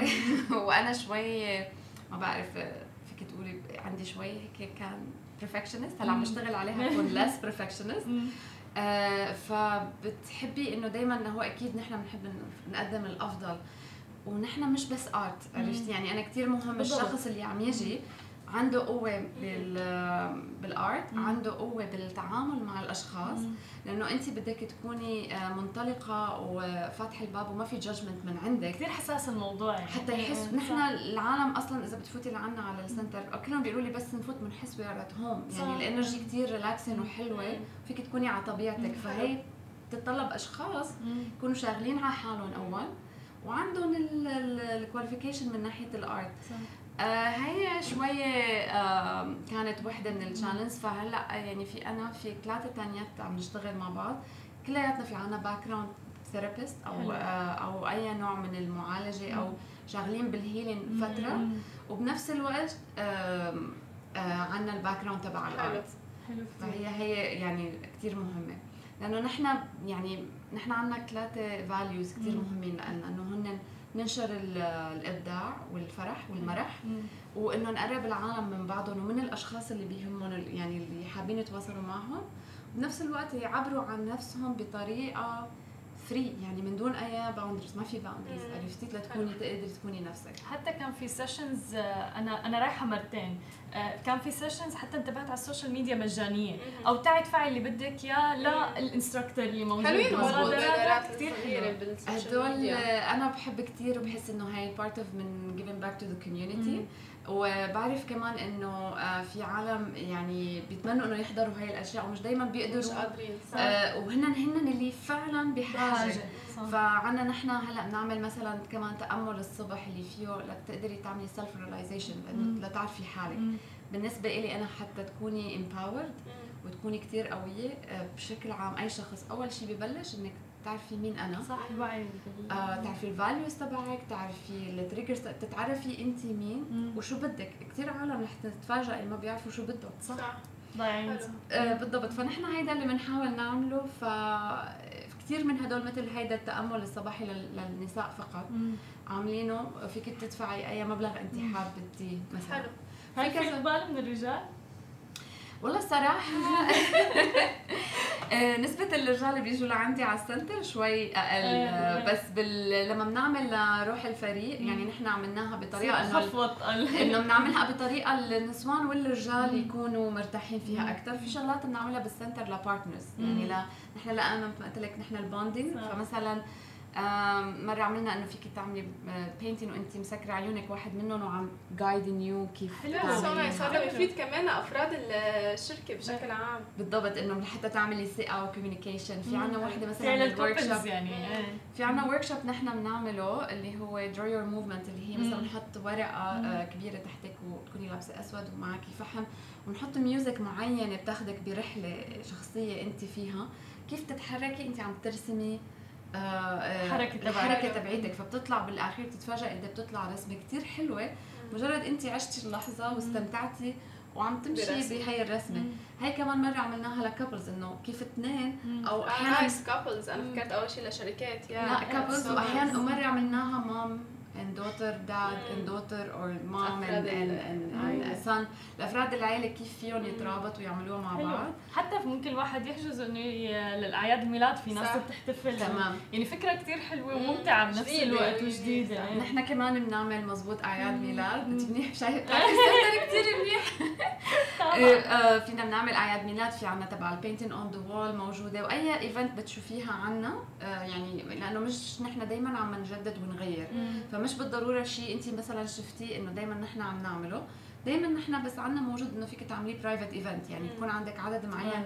أحيانا في عالم عملوا bachelorette party آه حفلة وداع. انه عرفتي كمان آه عملوا أعياد ميلاد وحدة anniversary حلو. so nice حلو كثير thank you thank you لك لاما أو thank you لانك جيتي على سماش تي في هيدا كان لقائنا مع لاما رح نروح break ورح نرجع بعد شوي مع أخبارنا.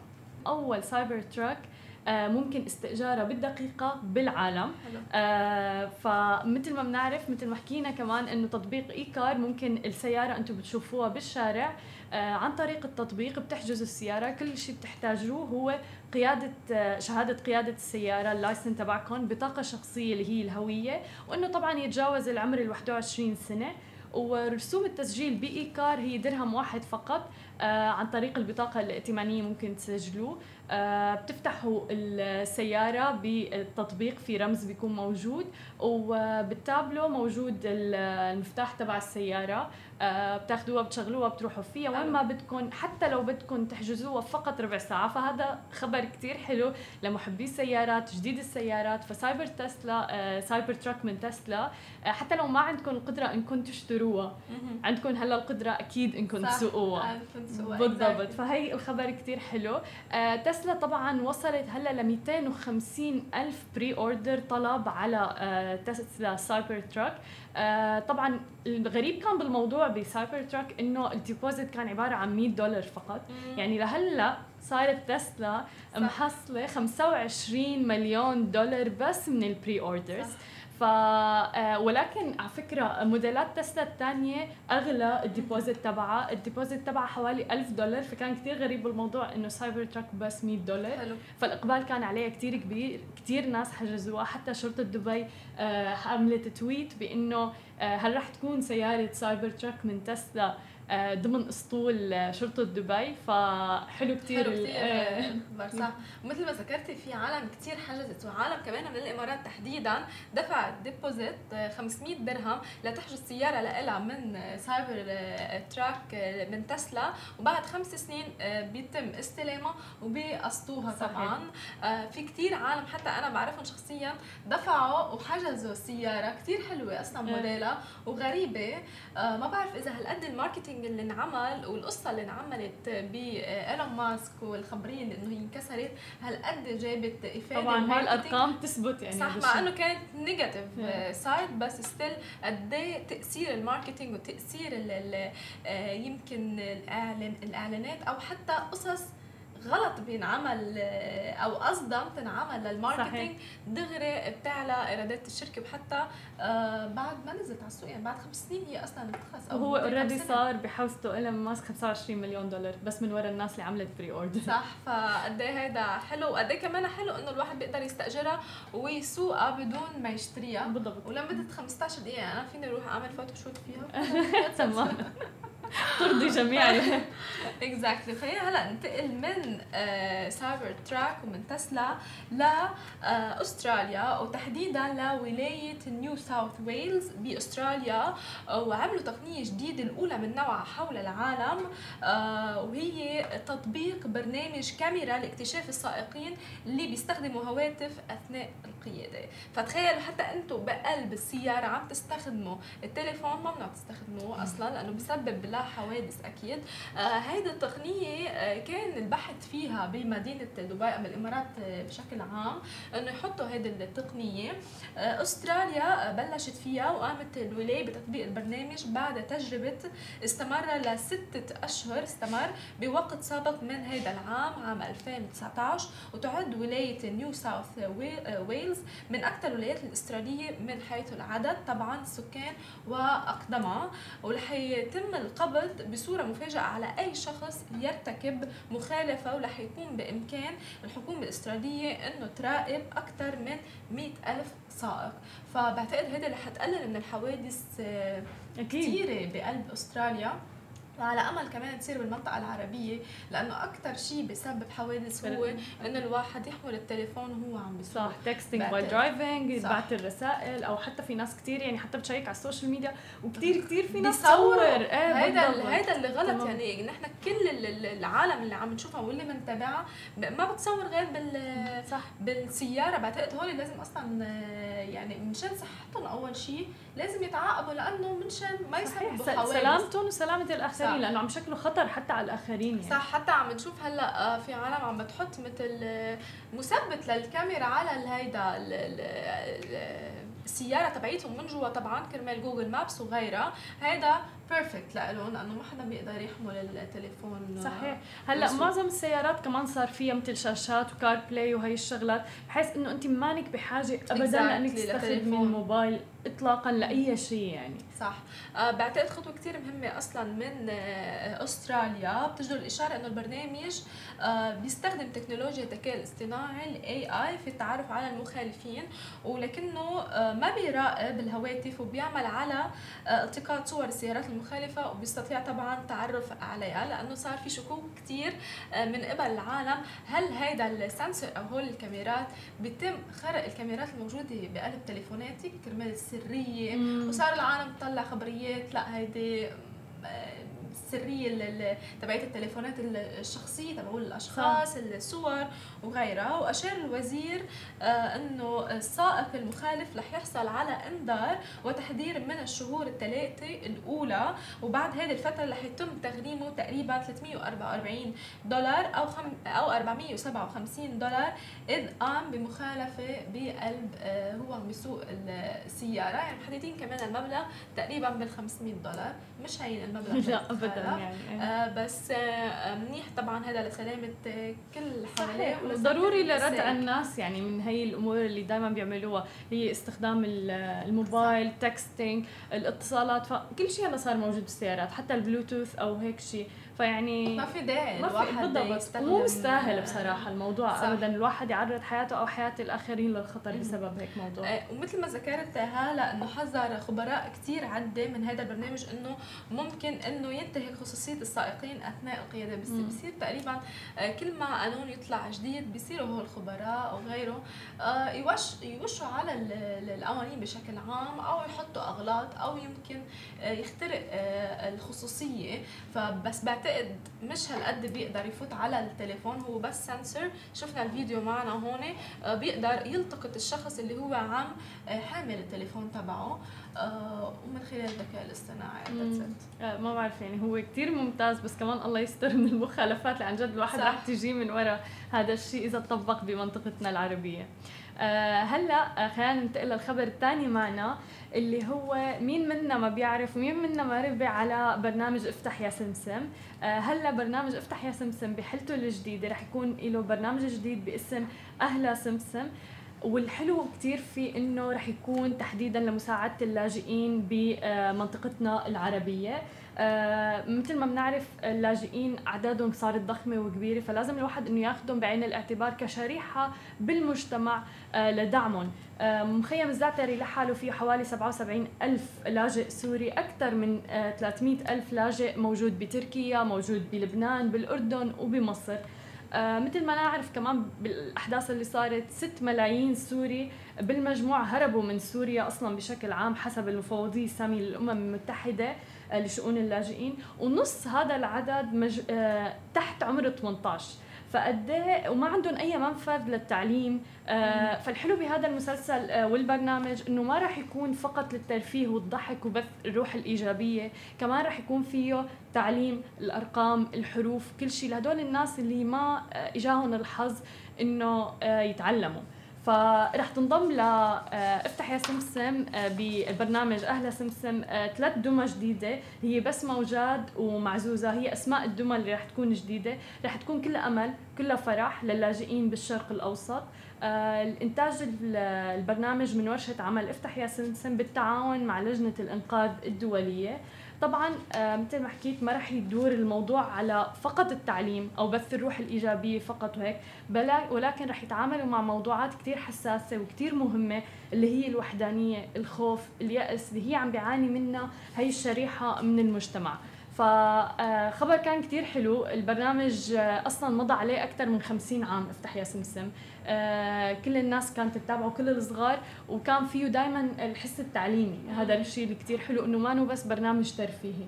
فهلا رح يخصصوه فقط للاجئين السوريين حلو. آه، للاجئين بالمنطقة العربية. ف حتى الصور كثير حلوة بصراحة كيف الكاركترز موجودين مع اللاجئين راسمين البسمة على وجههم. ف... حلو. حلو كثير طبعا. أكيد في كثير لاجئين سوريين آه، وغيرهم طبعا بسبب حروب وغيرها آه، يمكن انحرموا من التعليم أو حتى اللي هو أقل أقل حقوقهم التعليم وغيرها واللعب. فبعتقد مبادره كثير حلوة بترجع هيك بترسم البسمة على وجوههم وكمان آه مثل ما ذكرت إنه بيقدروا يتعلموا منه قصص مش بس إنه آه ترفيهي فمبادره كثير حلوة بالضبط. أكيد. آه خلينا ننتقل هلأ لارامكو لمستجدات آه طرح أرامكو. والكويت تحديدا بتستثمر 1.6 مليار دولار بأرامكو. قال مسؤول حكومة بارز بصندوق السيادة الكويتي آه، قرر دولار قرروا طبعا بشكل نهائي مشاركة في الطرح العام الأولي لشركة أرامكو السعودية بضخ استثمارات بحوالي 1.6 مليار دولار. وهذا الشيء بيعود لدراسات اللي اعدها الصندوق خلال الأشهر الماضية عن ربحيه وعن إيرادات إذا اشتركوا أو فاتوا بالاكتتاب العام لشركة أرامكو. طبعا تأكدت كل الدراسات على الربحية الكاملة. كرمال هيك شاركوا آه، آه، الكويت. وأضاف المسؤول إنه آه، بيعمل الصندوق السيادي الكويتي اللي تم عقد اجتماعات لمسؤولي الصندوق الكويتي وصندوق أبو ظبي كمان أو سلطات ماليه سعوديه بشأن المشاركة بالطرح واكتتاب العام لشركة أرامكو. بتجدر الإشارة إنه صندوق أبو ظبي كمان شارك بحدود ال 1.4 مليار دولار لتصبح كل من الكويت والإمارات من أكبر المشاركين الخليجيين حتى الآن في طرح أرامكو. يعني الكويت و والإمارات هن أكبر مشاركين حلو الدعم بين دول مجلس التعاون الخليجي حتى بهي الاستثمارات وبأرامكو. آه طبعا بتجدر الإشارة إنه أكثر من 20 بنك استثمار عالمي شارك بتجهيز عملية طرح أسهم أرامكو بعد قرار السلطات السعودية تنفيذ عملية الطرح بعد تأجيله طبعا أكثر من أربع سنوات. وبتأمل أرامكو بجمع ما يصل ل 25.6 مليار دولار من آه، الطرح. آه، بعتقد النتائج آه، الأخرانية أو آخر شيء للطرح حيعود أكثر كمان من 25.6 مليار دولار. رح نواكب الأسبوع الجاي. رح طبعا نحط كل النتائج النهائية لطرح شركة أرامكو. صحيح. آه وهلا بننتقل معكم للخبر الثاني. معنا اللي هو آه استقالة مؤسسي جوجل لاري بيج وسيرجي براين. آه، اللي هن أسسوا جوجل من 21 عام. هلا قرروا إنه يستقيلوا منه لحتى يستلم آه، ساندر بيتشاي آه، زمام القيادة بالفابت الأم لشركة جوجل. وقالت ألفابت إنه بيتش وبراين رح يضلوا مديرين للشركة ولكن رح يتخلوا عن منصب المدير التنفيذي والرئيس لشركة جوجل. آه وكتبوا آه بتدوين يوم الثلاثاء إنه في حين إنه من دواعي فخرنا البالغ أننا شاركنا بقوة في إدارة الشركة بشكل يومي لفترة طويلة جدا من الزمن مثل ما بنعرف 21 سنة. فإننا نرى أن الوقت حان لأن نلعب دور الأبوين الفخورين لهي الشركة اللي رح يقدموا النصح فقط والود ولكن دون أن نأخذ على عاتقنا المتاعب اليومية. كثير حلو الموقف اللي أخذوه. بتوقع أنه موقف حتى كثير سليم. آه، حتى مباشرة بعد ما طلع هذا القرار ارتفعت أسهم ألفابت بنسبة 1.87% لتوصل ل 1318 دولار. آه، بتوقع هاي القرارات مو سهلة إنه الواحد ياخذها وتحديدا إذا كان مؤسس شركة ضخمة معروفة مثل جوجل آه، ل 21 سنة. بتوقع في تعلق حتى بيكون بالشركة. فبالتالي آه بتوقع إنه قرار جدا صائب جدا سليم وجدا منطقي كمان إنه الواحد ياخده. والثلاث أفراد هن بيتشاركوا أصلا بالرؤية لجوجل فكلياتهم هلأ متجهين نحو ال AI والذكاء الاصطناعي. وكيف جوجل رح يكون محرك البحث تبعها مدعم تماما بال AI لحتى يكون أكثر سرعة؟ ومثل ما بنعرف آه، شركة ألفابت الأم لشركة جوجل عندها أكثر من 12 شركة مو بس طبعا جوجل مثل شركة وايمو لتقنية السيارات ذاتية القيادة. في عندهم شركة أخرى كمان مثل فيريلي لبرنامج الرعاية الصحية. ومثل ما بنعرف أصلا كمان استحواذات الكبيرة اللي عم تصير مثل اللي صارت لفيتبيت آه، من قبل الفابت جوجل. فبالتالي آه، كل هاي الأمور يعني بتدل إنه دائما قراراتهم بمكانها وصائبة. ومثل ما شفنا كمان حتى ارتفاع الأسهم هذا دليل كبير على هذا الموضوع. صح بعتقد هلأ بعد 21 سنة كمان في جيل ثاني ليستلم آه، صحيح.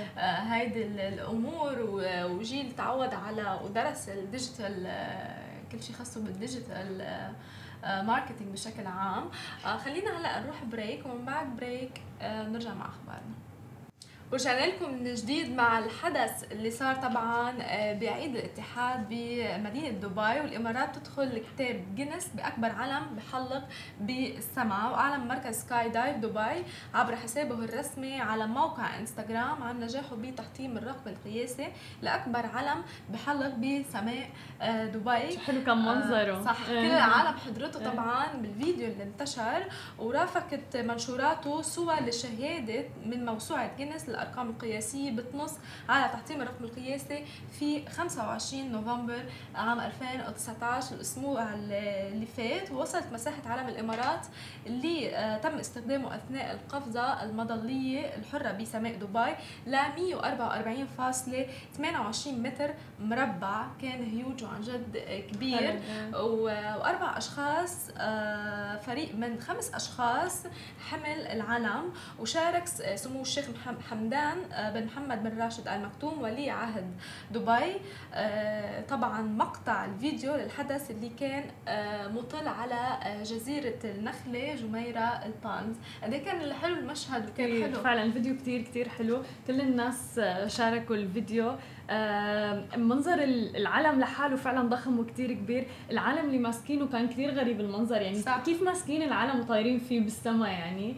بس فعلا دبي دائما بتكسر كل المقاييس وكل المعايير مو غريب عليها ابدا يعني كثير صعبة هلا أكيد كانوا عم يتمرنوا عليها. أكيد. آه لحالها أصلا ينزلوا ينزل من الطيارة هي بدها آه، بس معروفين ودائما الشيخ حمدان يعني عاشق للسماء ولهي المغامرات الجوية فبالتالي يعني هني دائما متعودين دائما بتشوفيهم إنه عم بنطوا ال free fall كل هي الشغلات كلها دائما بيعملوها. بس إنه يمسكوا العلم وعلم ضخم هيك كان فعلا المنظر ويعملوا هذا التوازن لأنه نحن كنا عم نشوف هن عم يعملوا والإيدين لايك عم عم عم بتطير أو شيء لأنه كثير ضغط الهواء. ضغط الهواء كثير عالي بس كانت المنظر عن جد بيستاهل آه، كل هيدا التعب والإنجاز. وأنا عم شوفه يعني الفيديو عم شوفهم آه، سوا لأنه كان عن جد منظر كثير حلو. وكل شبكة التواصل الاجتماعي نشرت الخبر ونشرت الفيديو عن حساب آه، الشيخ حمدان فكان عن جد منظر كثير حلو. حلو. وهلا خلينا ننتقل للمنتخب الإماراتي من الإمارات للمنتخب الإماراتي. آه، ولكن الخبر كان عن إقالة فان مارفيك من تدريب المنتخب الإماراتي. تم إعلانه آه، مساء الأمس. واستغنوا عن خدمات الهولندي بيرد فان مارفيك من آه، تدريب المنتخب الإماراتي. وكان منتخب الإمارات ودع كأس الخليج لكرة القدم من الدور الأول للبطولة وحل بالمركز الثالث بترتيب المجموعة اللي ضمت منتخبات عديدة من الدول العربية مثل العراق وقطر واليمن. ومن المقرر إنه يتم الإعلان عن بديل لمارفيك اللي رح يتولى طبعا مسؤولية تدريب المنتخب الإماراتي بالأيام القليلة المقبلة. وكان في كثير تغريدات حول هذا الموضوع وكثير ناس صاروا يتبادلوا الآراء حول إقالته. ولكن في تغريدة لعلي سعيد الكعبي اللي هو معلق قنوات أبو ظبي الرياضية قال إنه مارفيك كان المدرب المناسب في الوقت والتوقيت غير المناسب وكأنه عند البعض كان مشكلتنا الوحيدة. حقيقة منظومتنا بالكامل تحتاج للتغيير وأولها رحيل كل من يتسبب بتراجعنا المخيف جدا. هم من كان عليهم احترام مشاعر الجميع والرحيل غير مأسوف عليهم. في كتير أخبار في كتير آه، آراء عم بيتبادلها تحديدا المواطنين بدولة الإمارات حول المنتخب الإماراتي وأنه لازم يبذلوا مجهود أكثر آه، وأنه يكون له مكانتهم أعلى تحديدا بكأس الخليج وكأس آسيا. وقاد فان مارفيك منتخب الإمارات بتسع مباريات فاز بخمسة منها وخسر بأربعة. ولكن من الجدير بالذكر طبعا إنه مارفيك كمان تم إقالته بالسنوات الأخيرة من منتخبات عدة مثل منتخب مانشستر يونايتد والمنتخب السعودي كمان. فهي كلها بتجيب تساؤلات شوي وشكوك. على إقالته طبعا. صحيح. آه خلينا ننتقل هلا لكل آه شيء بيتعلق بالحرب التجارية اللي آه بعدها مستمرة بين هواوي وبين أمريكا طبعا. ورفض وزير التجارة الأمريكية آه ويلبور روس تحديد أي موعد نهائي لتوصل لاتفاق تجارة مع الصين. مثل ما بنعرف هلا أكثر من 17 شهر في هيدا الخلاف الكبير بين الصين وأمريكا وعم بسبب طبعا آه، قصص آه، غير إيجابية على البلدين وعلى المنطقة كلها آه، بقلب هيدي التجارة بقلب هيدي طبعا الحرب التجارية الكبيرة الضخمة. وكانوا هن على موعد إنه يقعدوا بطاولة الحوار ويتم الاتفاق على كل الصعوبات اللي واجهوها ويتصالحوا يعني مع بعض. exactly. بس رفض وزير التجارة الأمريكية هذا التصالح أو هذا الاتفاق مع بعض مع عملاقة الاتصالات هواوي مما بيزيد طبعا من انحسار الأمال بوضع نهاية آه، للحرب التجارية المستمرة من أكثر من 17 شهر مثل ما حكينا نحن. وقال روس بمقابلة مع رويترز يوم الثلاثاء إنه التوصل لاتفاق تجارة مع الصين بيكون لصالح الولايات المتحدة أهم من التعجل وإبرام اتفاق بحلول نهاية العام الحالي أو حتى العام المقبل. وطبعا كمان ترامب كان له تصريح على تويتر بخصوص هذا الموضوع وقال في تصريحات من أوروبا بوجوده بأوروبا آه، الأسبوع الماضي ترامب إنه اتفاق التجارة المؤقتة مع الصين قد ينتظر إلى ما بعد انتخابات الرئاسة الأمريكية في نوفمبر تشرين الثاني 2020 آه، مما دفع الأسواق المالية للهبوط. يعني هن كمان ناطرين بعد آه، كل الانتخابات الرئاسيه بأمريكا لا يحلوا هذا الأزمة. مع إنه الأزمة هذه كان لازم تتحل من ثلاث أربع أشهر كانوا هن متفقين وعاطين النية الصافي طبعا الصين لأمريكا إنه يتفقوا مع بعض ويحلوا كل هذه الحرب التجارية. بس ما بعرف ليش بعد في حرب تجارية حتى من شركات عالمية إن كانت صينية وإن كانت أمريكية بعدها مستمرة. لأنه في سلطة كبيرة بإيدهم. ولكن حتى مع تأجيل هاي الموضوع ل 2020 2020 آه بسبب تصريحات ترامب إنه رح يأجلوها ارتفع الذهب بشكل كثير كبير كثير كبير لاكثر آه نسبة ارتفع فيها امبارح حتى. فهي الأمور عم تشكل يعني شيء سلبي وشيء إيجابي على الموضوع عم تلعب بكثير أسواق. حتى كثير في ناس كانت عم تشجع إنه يلا روحوا إنه لازم الناس إنه هلأ تبيع الذهب تروح تستثمر بهذا الموضوع. فدائما في كل مواضيع والأخبار مثل هاي محنكة بطريقة انه يكون في لها دور إيجابي وسلبي صح. على الاقتصاد العالمي.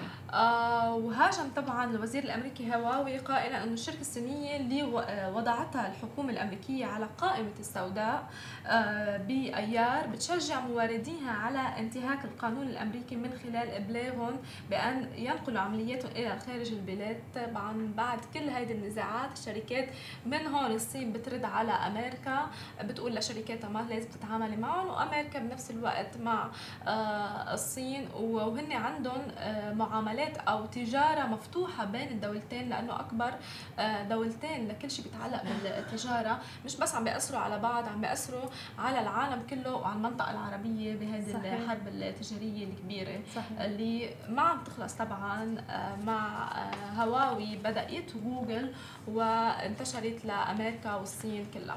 هول كانوا أخبارنا اليوم. ما تنسوا تتابعونا على كل شبكات التواصل الاجتماعي اللي بتتعلق بسماشي تي في. آه رح نروح مع segment مع مقابلة آه أجريت طبعا باستديو سماشي تي في. منتل انبلوك كيفك عمر؟ الحمد لله. شو الأخبار؟ الحمد لله بخير. وأخيرا معنا أنت اليوم. شكرا على الفرصة. ولو.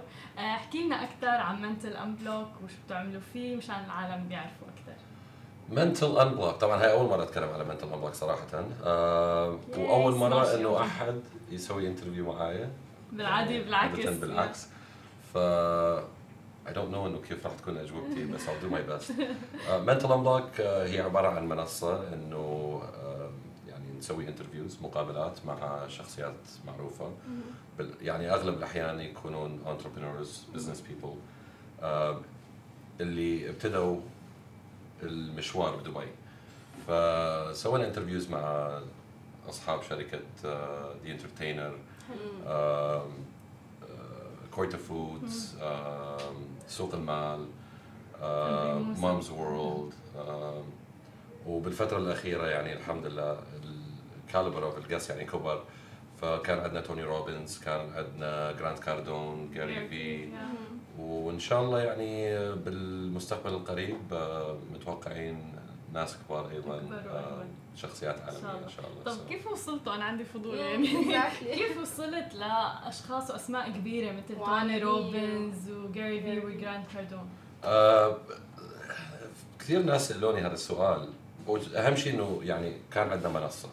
يعني إنه كان عندنا platform أو منصة معينة اللي نقدر نحتضن فيها الاشخاص المعينين الحمد لله الاستوديو عندنا هو استوديو إنتاج تلفزيوني كامل.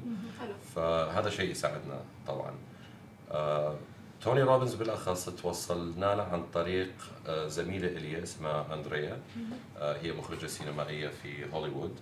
كانت هنا بدبي على project معين. فتعرفنا وقالت لي إنه منتل انبلوك as a show يعني was a good idea وليش ما تفكر إنه تجيب أشخاص معينين مثل توني روبنز وغيره. فقلت لها would love that بس إنه كيف الواحد يتوصل لتوني روبنز؟ فقالت لي يعني exactly. ممكن أوصلك لتوني روبنز عن طريق زميلتي. فتعرفت على زميلتها أريانا. أريانا تشتغل directly مع توني روبنز يعني على طيارته الخاصة. سألتها قالت لي مو مشكلة أعطيني الأوراق proposal and idea brief of the show وصراحة ما كنت متوقع أي شيء راح يصير من عندها. فأعطيتها المعلومه واول مدة أصلا ما بعثت لها شيء يعني. شهر شهرين ثلاثة نسيت الموضوع. وهي سألتني. wow الموضوع أشهر يعني اشتغلت. الموضوع أخذ تقريبا سنة. wow. الموضوع أخذ تقريبا آه، سنه يمكن معنا شوي أخذت أقل مع Gary Vee حكيت هلا آه. interview مع Gary Vee بس still إحنا بنحكي إن إحنا شركة مثلا. صار لها سنوات أو هيك. بس مش فالموضوع- start up بالضبط آه. موضوع يعني الموضوع بالنسبة لك موضوع مختلف شوي يعني فأخذ أشهر منك إنك صحيح. لا ومع توني روبنز يعني مو من النوع اللي يسوي مقابلات هو بالضبط. تماما. فهذه كانت exclusive و حتى يعني إحنا اشتغلنا على الموضوع تقريبا سنة بس still كانت last minute notice يعني. فقدمت كل الأشياء تابعت معهم آه، بالأخير آه، تواصلوا معي من نيويورك ال representing agency ال PR agent فتكلمنا معاها وقبل ال... قبل ما يجي ثلاث أيام يومين؟ قبل ما يجي بيومين آه، تابعت معهم قالوا أكو احتمال كبير إنه ممكن يجي. we will let you know. خليكم على standby سبتمبر واحد first هو ال event كان عنده سبتمبر 2 صحيح سبتمبر 1 الساعة 11 ونص بالليل تواصلوا معي من نيويورك. آه قالوا لي إنه في احتمال بكرة يجي. آه قلت لهم okay. أنطوني ال confirmation على الساعة 5 ونص الصبح. wow إنه he will be there in a few hours. Well كنت مجهز حالك؟ نهائيا. نهائيا. ما كنا مجهزين. ما كان عندنا ال staff واغلبهم كانوا مسافرين. آه، وكلموني على الساعة 8 هم قالوا راح يجي على الساعة 2 الظهر.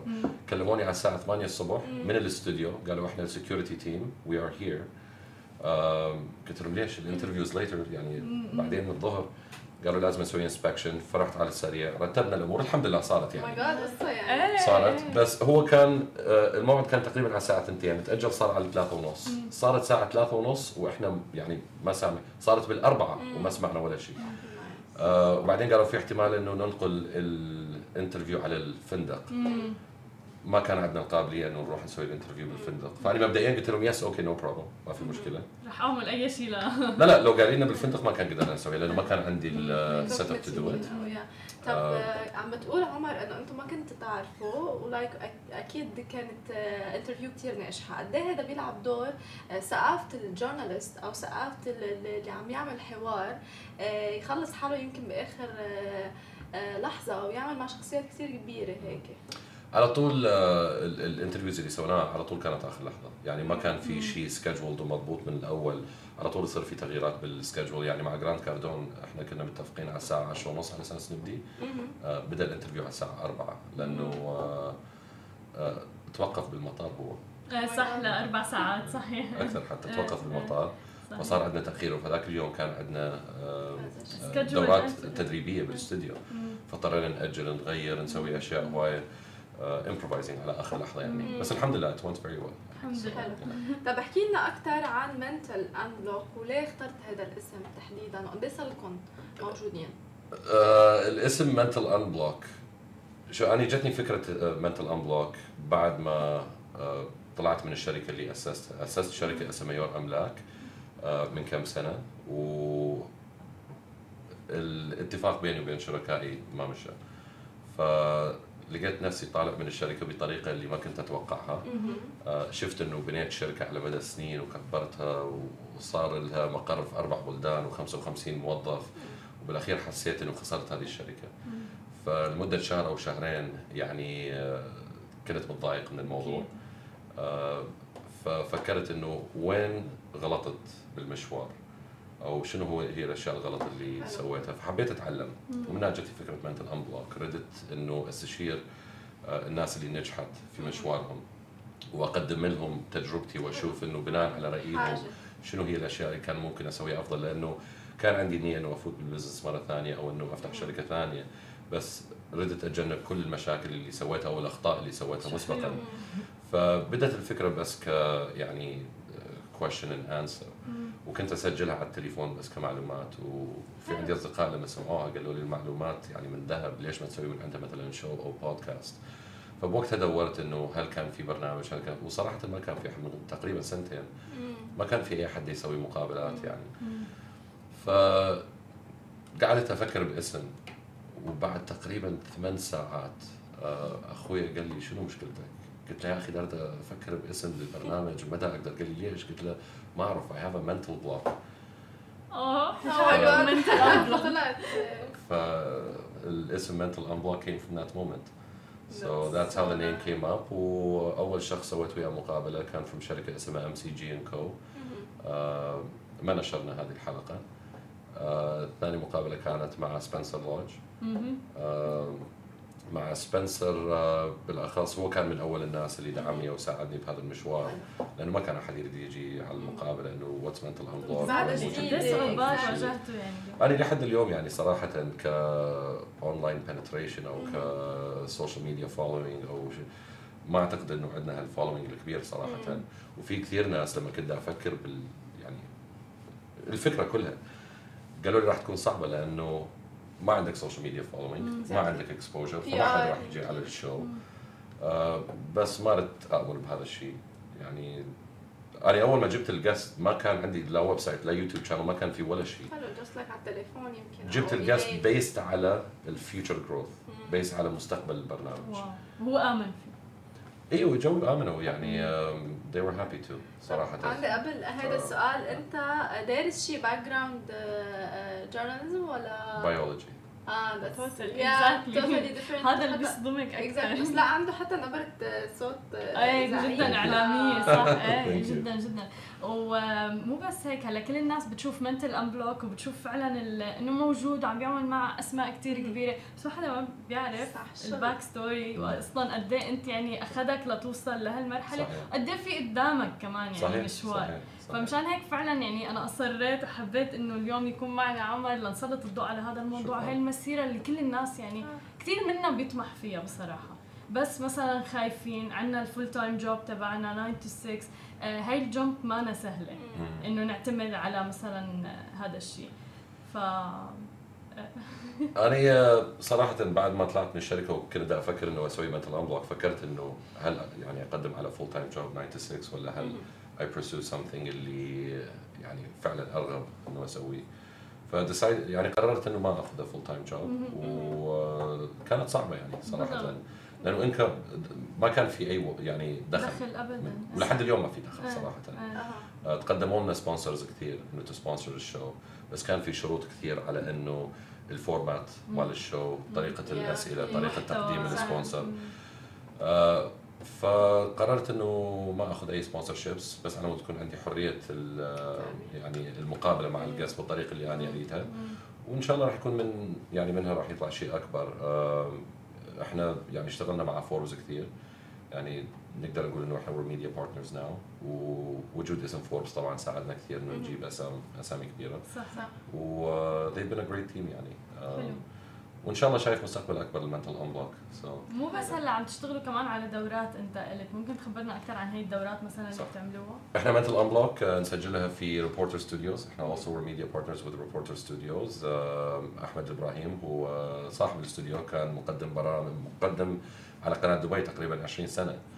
فأنا صراحة تعلمت كل شيء من أحمد. وعندنا برامج دورات كثير. دورات تدريب على ال journalism على التقديم على ال public speaking هو يمكن عنده شوي فكرة هلا بس أنا هلا يعني أنت عم تخبر لي هلا صار أنا بدي أعرف. That's so nice. كمان بعيدا عن إنه استوديو فيه آه، تدريبات آه، هو أصلا الاستوديو تأسس آه، لهذا الغرض إنه تدريب آه، الناس على كيف يقدمون برامج كيف يكونون journalist news anchors كل هاي الأشياء. آه، ونتعامل مع كثير من القنوات الفضائية. يعني كل دورة لما يصير عندنا تخريج آه، ينظرون على الطلاب اللي تخرجوا ويشوفون أي portfolio يكون ماتش أكثر معاهم. ويوظفون directly من من عندنا يعني. وآخر الدورات التدريبية اللي سويناها اللي هي ال mobile video production workshops اللي هو كيفية التصوير والإخراج وال editing باستخدام ال mobile phone فقط. وكبار ال channels عم يستخدموا. عم نشوف بال event ات بيكون بس تليفون وفي وصلة ف يعني ما في excuse لأي شخص يطلع content بعتقد بعصرنا الحالي اللي بده يصير أيضا إنه حتى ال news journalist لما يكونون في أماكن آه، يعني لازم ينقلون الخبر. يعني أغلب القنوات ما عادت تستعمل crew كامل. صح. ال journalist نفسه هو اللي يصور هو اللي يمنتج وهو اللي يقدم ال footage لل news station باستخدام التليفون لأنه اليوم التليفونات الموبايل عندها القابليه انه تصور 4K بالضبط. يعني, يعني ال resolution أعلى which is ultra HD يعني إحنا most of ال cameras هنا هذه ultra HD بس most of ال cameras as full HD الموبايل يصور عنده قابلية يصور 4K ultra HD كل يوم عم يطلع كمان feature جديده فاكثر من هيك.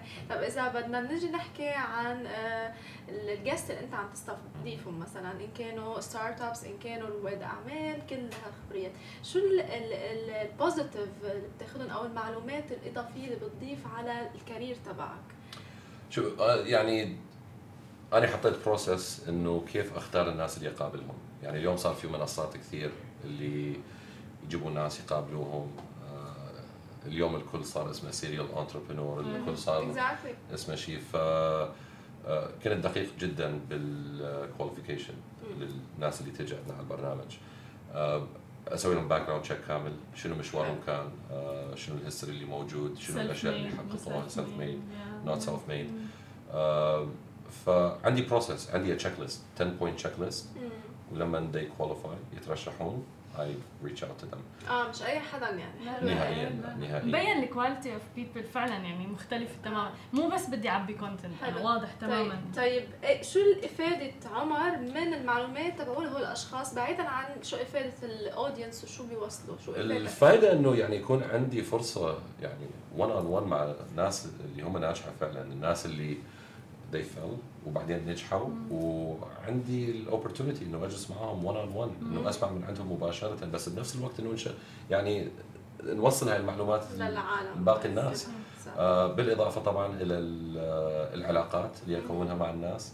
يعني أغلب الناس اللي جبتهم عندي بالمقابلات هم أصحاب شركات كبيرة. صار عندي تواصل معهم مباشرة عبر التليفون. أغلبهم صاروا أصدقاء.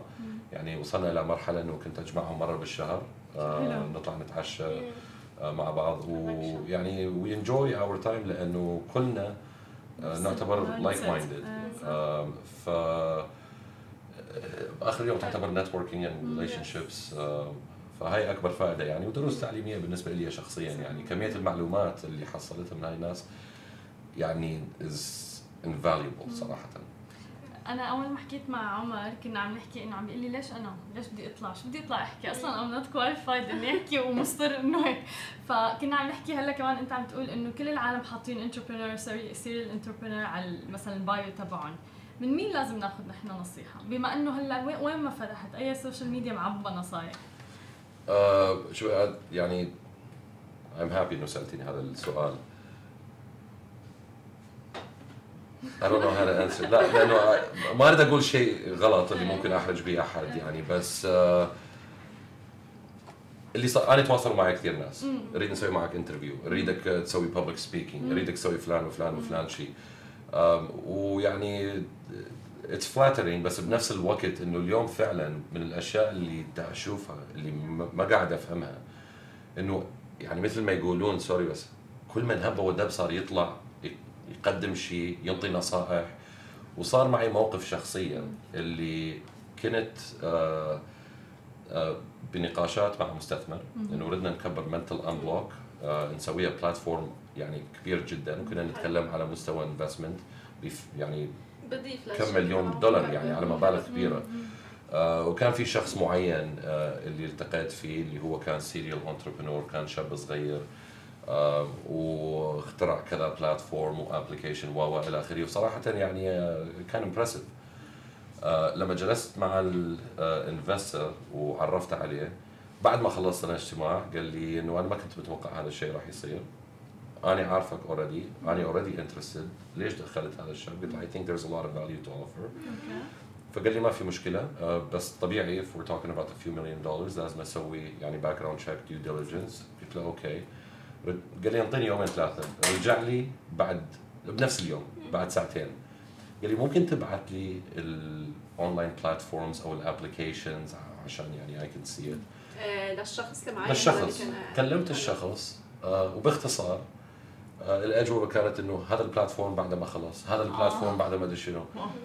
بنهاية النقاش انتبهت إنه ما كان في حتى company registration لأي شيء من ذكرها وبعد ما انتبهت ما كان في any proof of anything وبغض النظر الشخص هذا يطلع بكثير من ال platforms ك serial entrepreneur وينطي خطابات فأني من هذه من هاي اللحظة صرت أفكر إنه ليش ما في any qualification process؟ ليش ما في any background checks؟ يعني اليوم المنصات صارت موجودة متوفرة للكل والكل يقدر يجي ويتكلم وهي can يعني relay information بس I think إنه يعني في مسؤولية معينة على الناس اللي تنشر هذا ال content إنه they do background check ويتأكدون من هاي الأشياء. فردت أتأكد أنا شخصيا إنه إذا أحد طلب مني إنه أطلع أقدم شيء اولا أريد أتأكد إنه أنا وصلت مستوى نجاح أو حققت أشياء معينة في حياتي اللي أنا فعليا يعني فخور بها as of now الحمد لله يعني ال process has been good بس يعني بعد أعتقد إنه في عندنا مشوار طويل قدامنا. وحبيت إنه فعلا أقدر أقدم value للناس اللي يسمعون. ولذلك قلت إنه why me maybe later نحن أصلا شي CV it's casual conversation نحن كل يوم نتعلم مع ال guest اللي حتى آه. بنستضيفهم يعني معنا. فقد إيه أنت عندك معلومات من كل هول اللي عم تستضيفهم؟ فهذا كمان بضيف شيء لنا وللمشاهدين أكيد. إذا إحنا في في شيء interesting by the way في كثير من الناس اللوني قالوا لي أنت تركز كثير على آه، أسامي كبار ناس ناجحة. فلان من this big company فلان multinational ال Tony Robbins ال Gary Vee Grant Cardone آه ليش ما تستضيف ناس اللي هم بعدهم هسه بعدين اللي هم بعدهم startups ودا يبنون ودا يحاولون. وصراحة اني Mental Unblock لما أسستها أيضا كنت أريد أنطي ال spotlight لهذول الناس. آه واحد من الأشخاص اللي جلست معاه بالأخص آه قلت له إنه أريد أركز إنه أجيب ناس اللي هم بعدهم ما صارت لهم فرصة يكبرون على مود يعني to share their story أيضا. آه وجذب انتباهي على شيء معين. قال لي نصيحتي لك لا تسويها. قلت له ليش؟ ليه؟ ليش؟ why not to support يعني entrepreneurs ببداية المشوار مثلا؟ قال لي لا support them أنت you are supporting them بالطريقة اللي قاعد تأديها حاليا اللي هي قاعد تأخذ نصائح من الناس اللي وصلت ونجحت على مود هم يتعلمون. فأنت تقدم هذا ال support ولكن إذا جبت شخص اللي هو بعده ما مر بال entrepreneurial journey كلها وما نجح ممكن يقدم معلومات غلط. ممكن إنه الناس ياخذون منه أشياء ما تكون هي مثبتة وما تكون صحيحة. فمن الأفضل إنه على مود support هذول الناس get somebody who has done it to support them better. فمن بعدها يعني شفت الفكرة إنه الكلام كان صحيح. فصرت أركز على الناس اللي هم فعلا يعني نجحوا واللي عندهم value to offer uh, to support الناس اللي بعدهم ببداية المشوار. حلو. إذا عمر بدنا نحكي على السوشيال ميديا أو دورة يمكن آه ك آه بالإعلام خصيصا. آه شو وين بتلاقي السوشيال ميديا دورة بالإعلام؟ ليوصل الفكرة ال journalist كمان بشكل انت بدك تسالين الشخص الغلط. أنا صراحة لا أحب السوشيال ميديا ولا يعجبني to spend time on السوشيال ميديا أنا من النوع اللي جدا private والموضوع شوية يتناقض مع نفسه.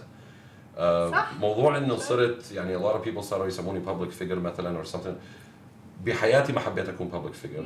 ما أحب ال spotlight by the way أنا هسه قاعد أسوي كثير من ال events talking to hundreds of not thousands of people يعني كان عندي event بالفجيرة هذاك اليوم الفجيرة ماراثون قعدت أخاطب 3000 شخص تقريبا. مم.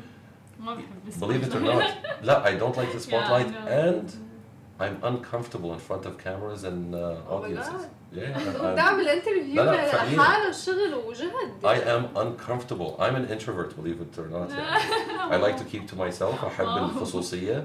ما أحب إنه أكون يعني قدام الناس. وصارت. يعني سبحان الله. يعني هذا ما كان شيء إنه أنا متوقع. هي it just happened يعني.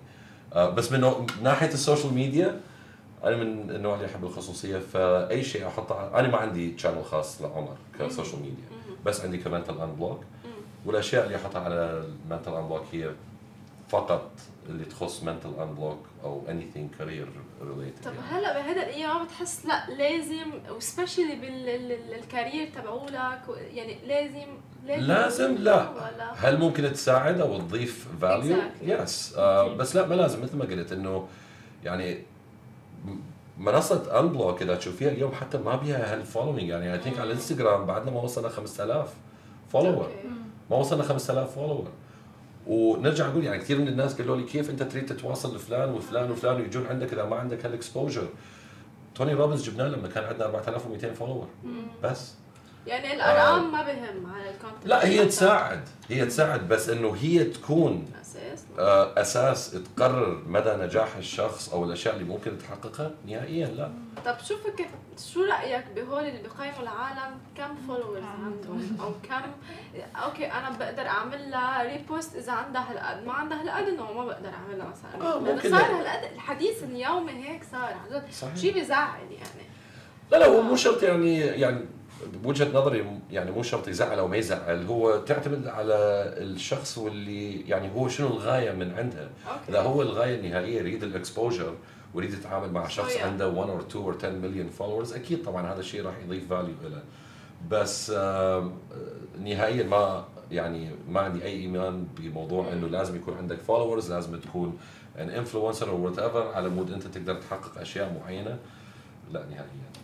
بس it does add value. ممكن إنه تساعد. يعني أنا اليوم إذا أقدر أخاطب الضيوف اللي عندي وأقول لهم عندي 10 مليون follower مثلا هاي ممكن تساعد إنه أجيب more نعم. guests وإنه to get them in sooner. بس آه ما أعتقد إنه عمرها كانت a determining factor إنه هي سبب النعم أو لا. طب مين قدوتك؟ قدوتي الوالد. والد.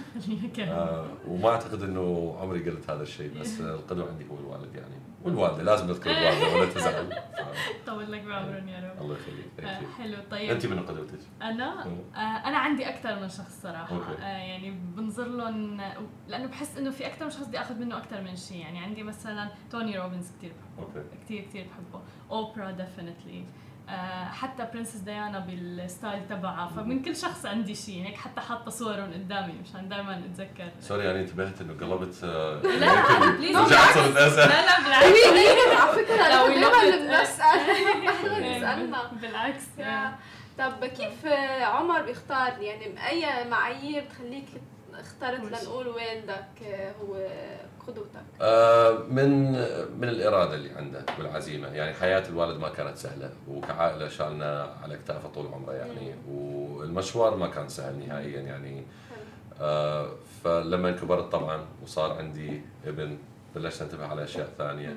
وقيمة الأهل. وطبعا قيمة الأهل يعني بس آه، في أشياء كثيرة بلشت أفهمها لما كبرت مع العلم إنه لما كنت صغير كان على طول يقول لي شغلة اللي هي تجنني. انه لما تكبر ويصير عندك ابن إن شاء الله أو طفل تفهم. كنت أنجلي هذه كل العبارة. الأهل على فكرة بس. هذا شيء فعلي. يعني آه، في أشياء ما فهمتها لحد ما كبرت وصلت عمر معين وصار عندي يعني طفل لحد ما فهمت هاي الأشياء.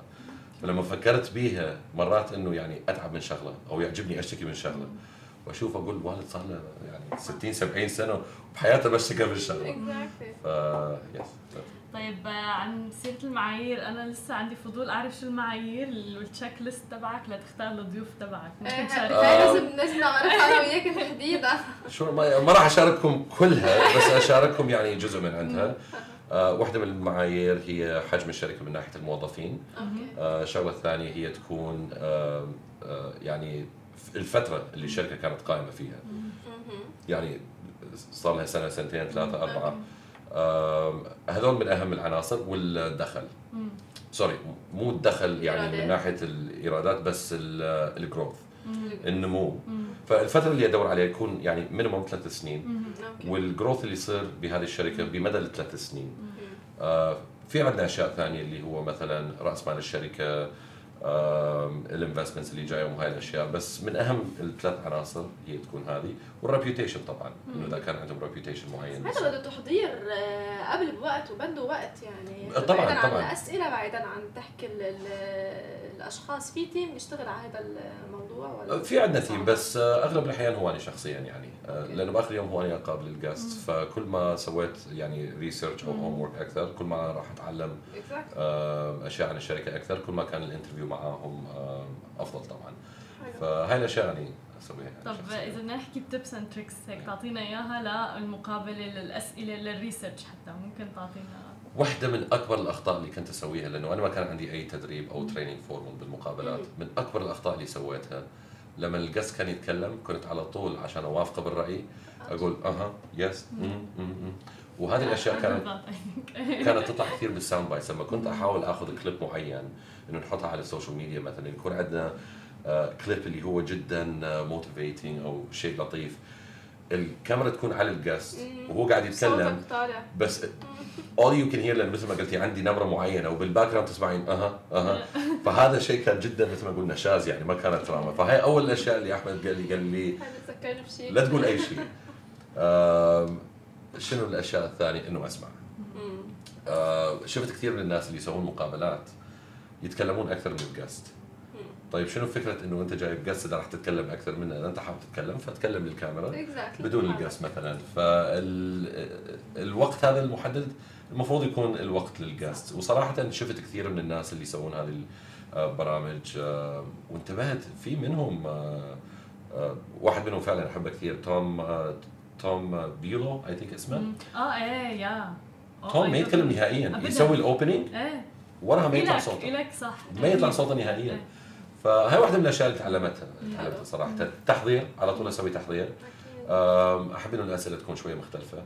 آه، أحب أسأل ال guest آه، كثير عن خلفياتهم وين بدوا حياتهم مشوارهم مثلا من أي بلد شنو الصعوبات اللي واجهوا بحياتهم الخاصة. حلو. بغض النظر عن ال business مثلا. آه وأحاول أسوي ربط ما بين شخصيتهم آه حياتهم لما كانوا أطفال وكيف تربوا. وال link ما بين النجاح بال business مثلا. فهي واحدة من الأشياء اللي أسويها على طول. آه عمر كنت عم تقول كمان على قصة إنه بتاعت الشخص آه، يحكي. طب في هيك tips آه، يمكن تعلمتها؟ وقتا كمان guest بيحكي ما بيسكت يعني. Sometimes. so كيف yes. الواحد بده يقطشه بطريقة لائقة وعلى ال point يعني؟ أنا بالعادة بال interviews ممكن تشوفيني أكون ماسك ال notepad على طول آه والقلم. والقلم.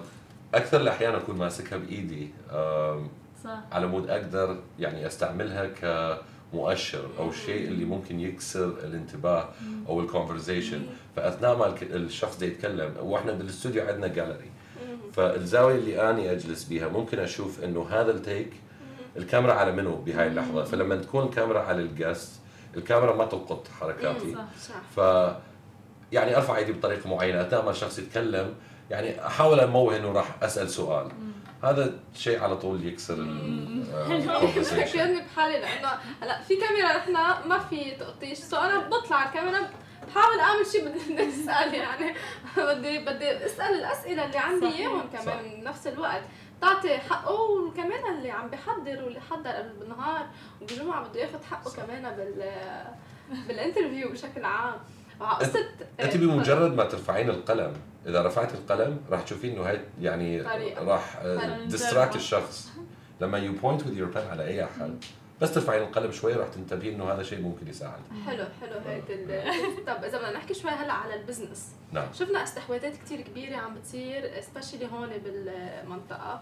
وأنت كل ال information عم تعطيني اياه النصائح وهيك. هل آه سألت يمكن آه عالميين guest اجوا لعندك عن أو حتى هون بالمنطقة العربية على الاستحواذ الكبير اللي صار بين اوبر وكريم وبين آه كمان سوق dot com وأمازون؟ لا بس إحنا حاليا يعني عندنا بال pipeline نخطط على interviews آه معاهم. فراح أفوت بكل التفاصيل على هاي الاستحواذات يعني. آه yes إن شاء الله يعني مع رونالدو من آه سوق dot com formerly وامازون وإن شاء الله مع مدثر from كريم بس قاعد نسوي تحضيرات معينة. so nice لكن لكن هلا وعد بدك توعد المشاهدين إنه بعد ما تصيروا معنا interview عمر بده يجي لعنا ويحكي لنا ال experience وشو حكوا. تحديدا done أكيد. وعد وإذا حبيتوا تجون على الاستوديو تحضرون ال interviews هناك فأهلا وسهلا أكيد. أكيد. لأنه عن جد هذا الاستحواذ بمبالغ كثير عالية. يعني صحيح. ضل كذا شهر العالم كلها تحكي فيه. صحيح. وعائدات كثير positive specially إنه طلعوا من مدينة دبي صحيح. أو حتى آه، كريم. صحيح. وحاليا I'm working on something مع واحد من أصحابي اللي هو يشتغل بدائره الأراضي اسمه محمود البرعي sorry مع محمود البرعي اللي ده يشتغل على كتاب و project لطيف جدا اسمه Made in Dubai حلو. آه والفكرة إنه هي from Dubai to the world يعني اللي من ضمنها المفروض تشمل كريم وأشياء ثانية. بس آه إيه استحواذ كريم 3.5 بليون دولار طبعا يعني.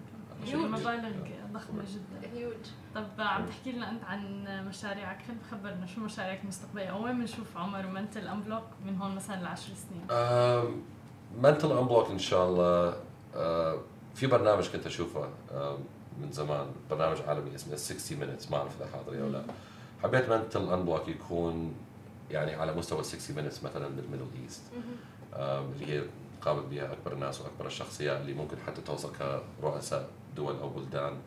آه، إحنا لما بدينا Mental Unblock حطيت starting point وحطيت ما أريد أسميها ending point بس. فعلا بوقتها قلت إنه إذا وصلت لهي المرحلة فاني خلاص ممكن إنه بعد أقعد. ممكن حتى أحط شخص ثاني إنه هو يكمل آه. Mental Unblock واني خلاص أعتبر نفسي I reach ال success اللي أريده آه، الشيخ محمد المكتوم إن شاء الله أنا on my list Uh, that's what I wanted to get. Yeah. Maybe the ultimate entrepreneur or something like لا تعمل آه، مقابلة. مقابلة مع الشيخ محمد المكتوم. آه حلو إن شاء الله تماما. أنا فعلا حاطة على ال list تبعي يعني الأشخاص بعدين آخر شيء قلت خلص شاء الله تعملوا خلص. هيك.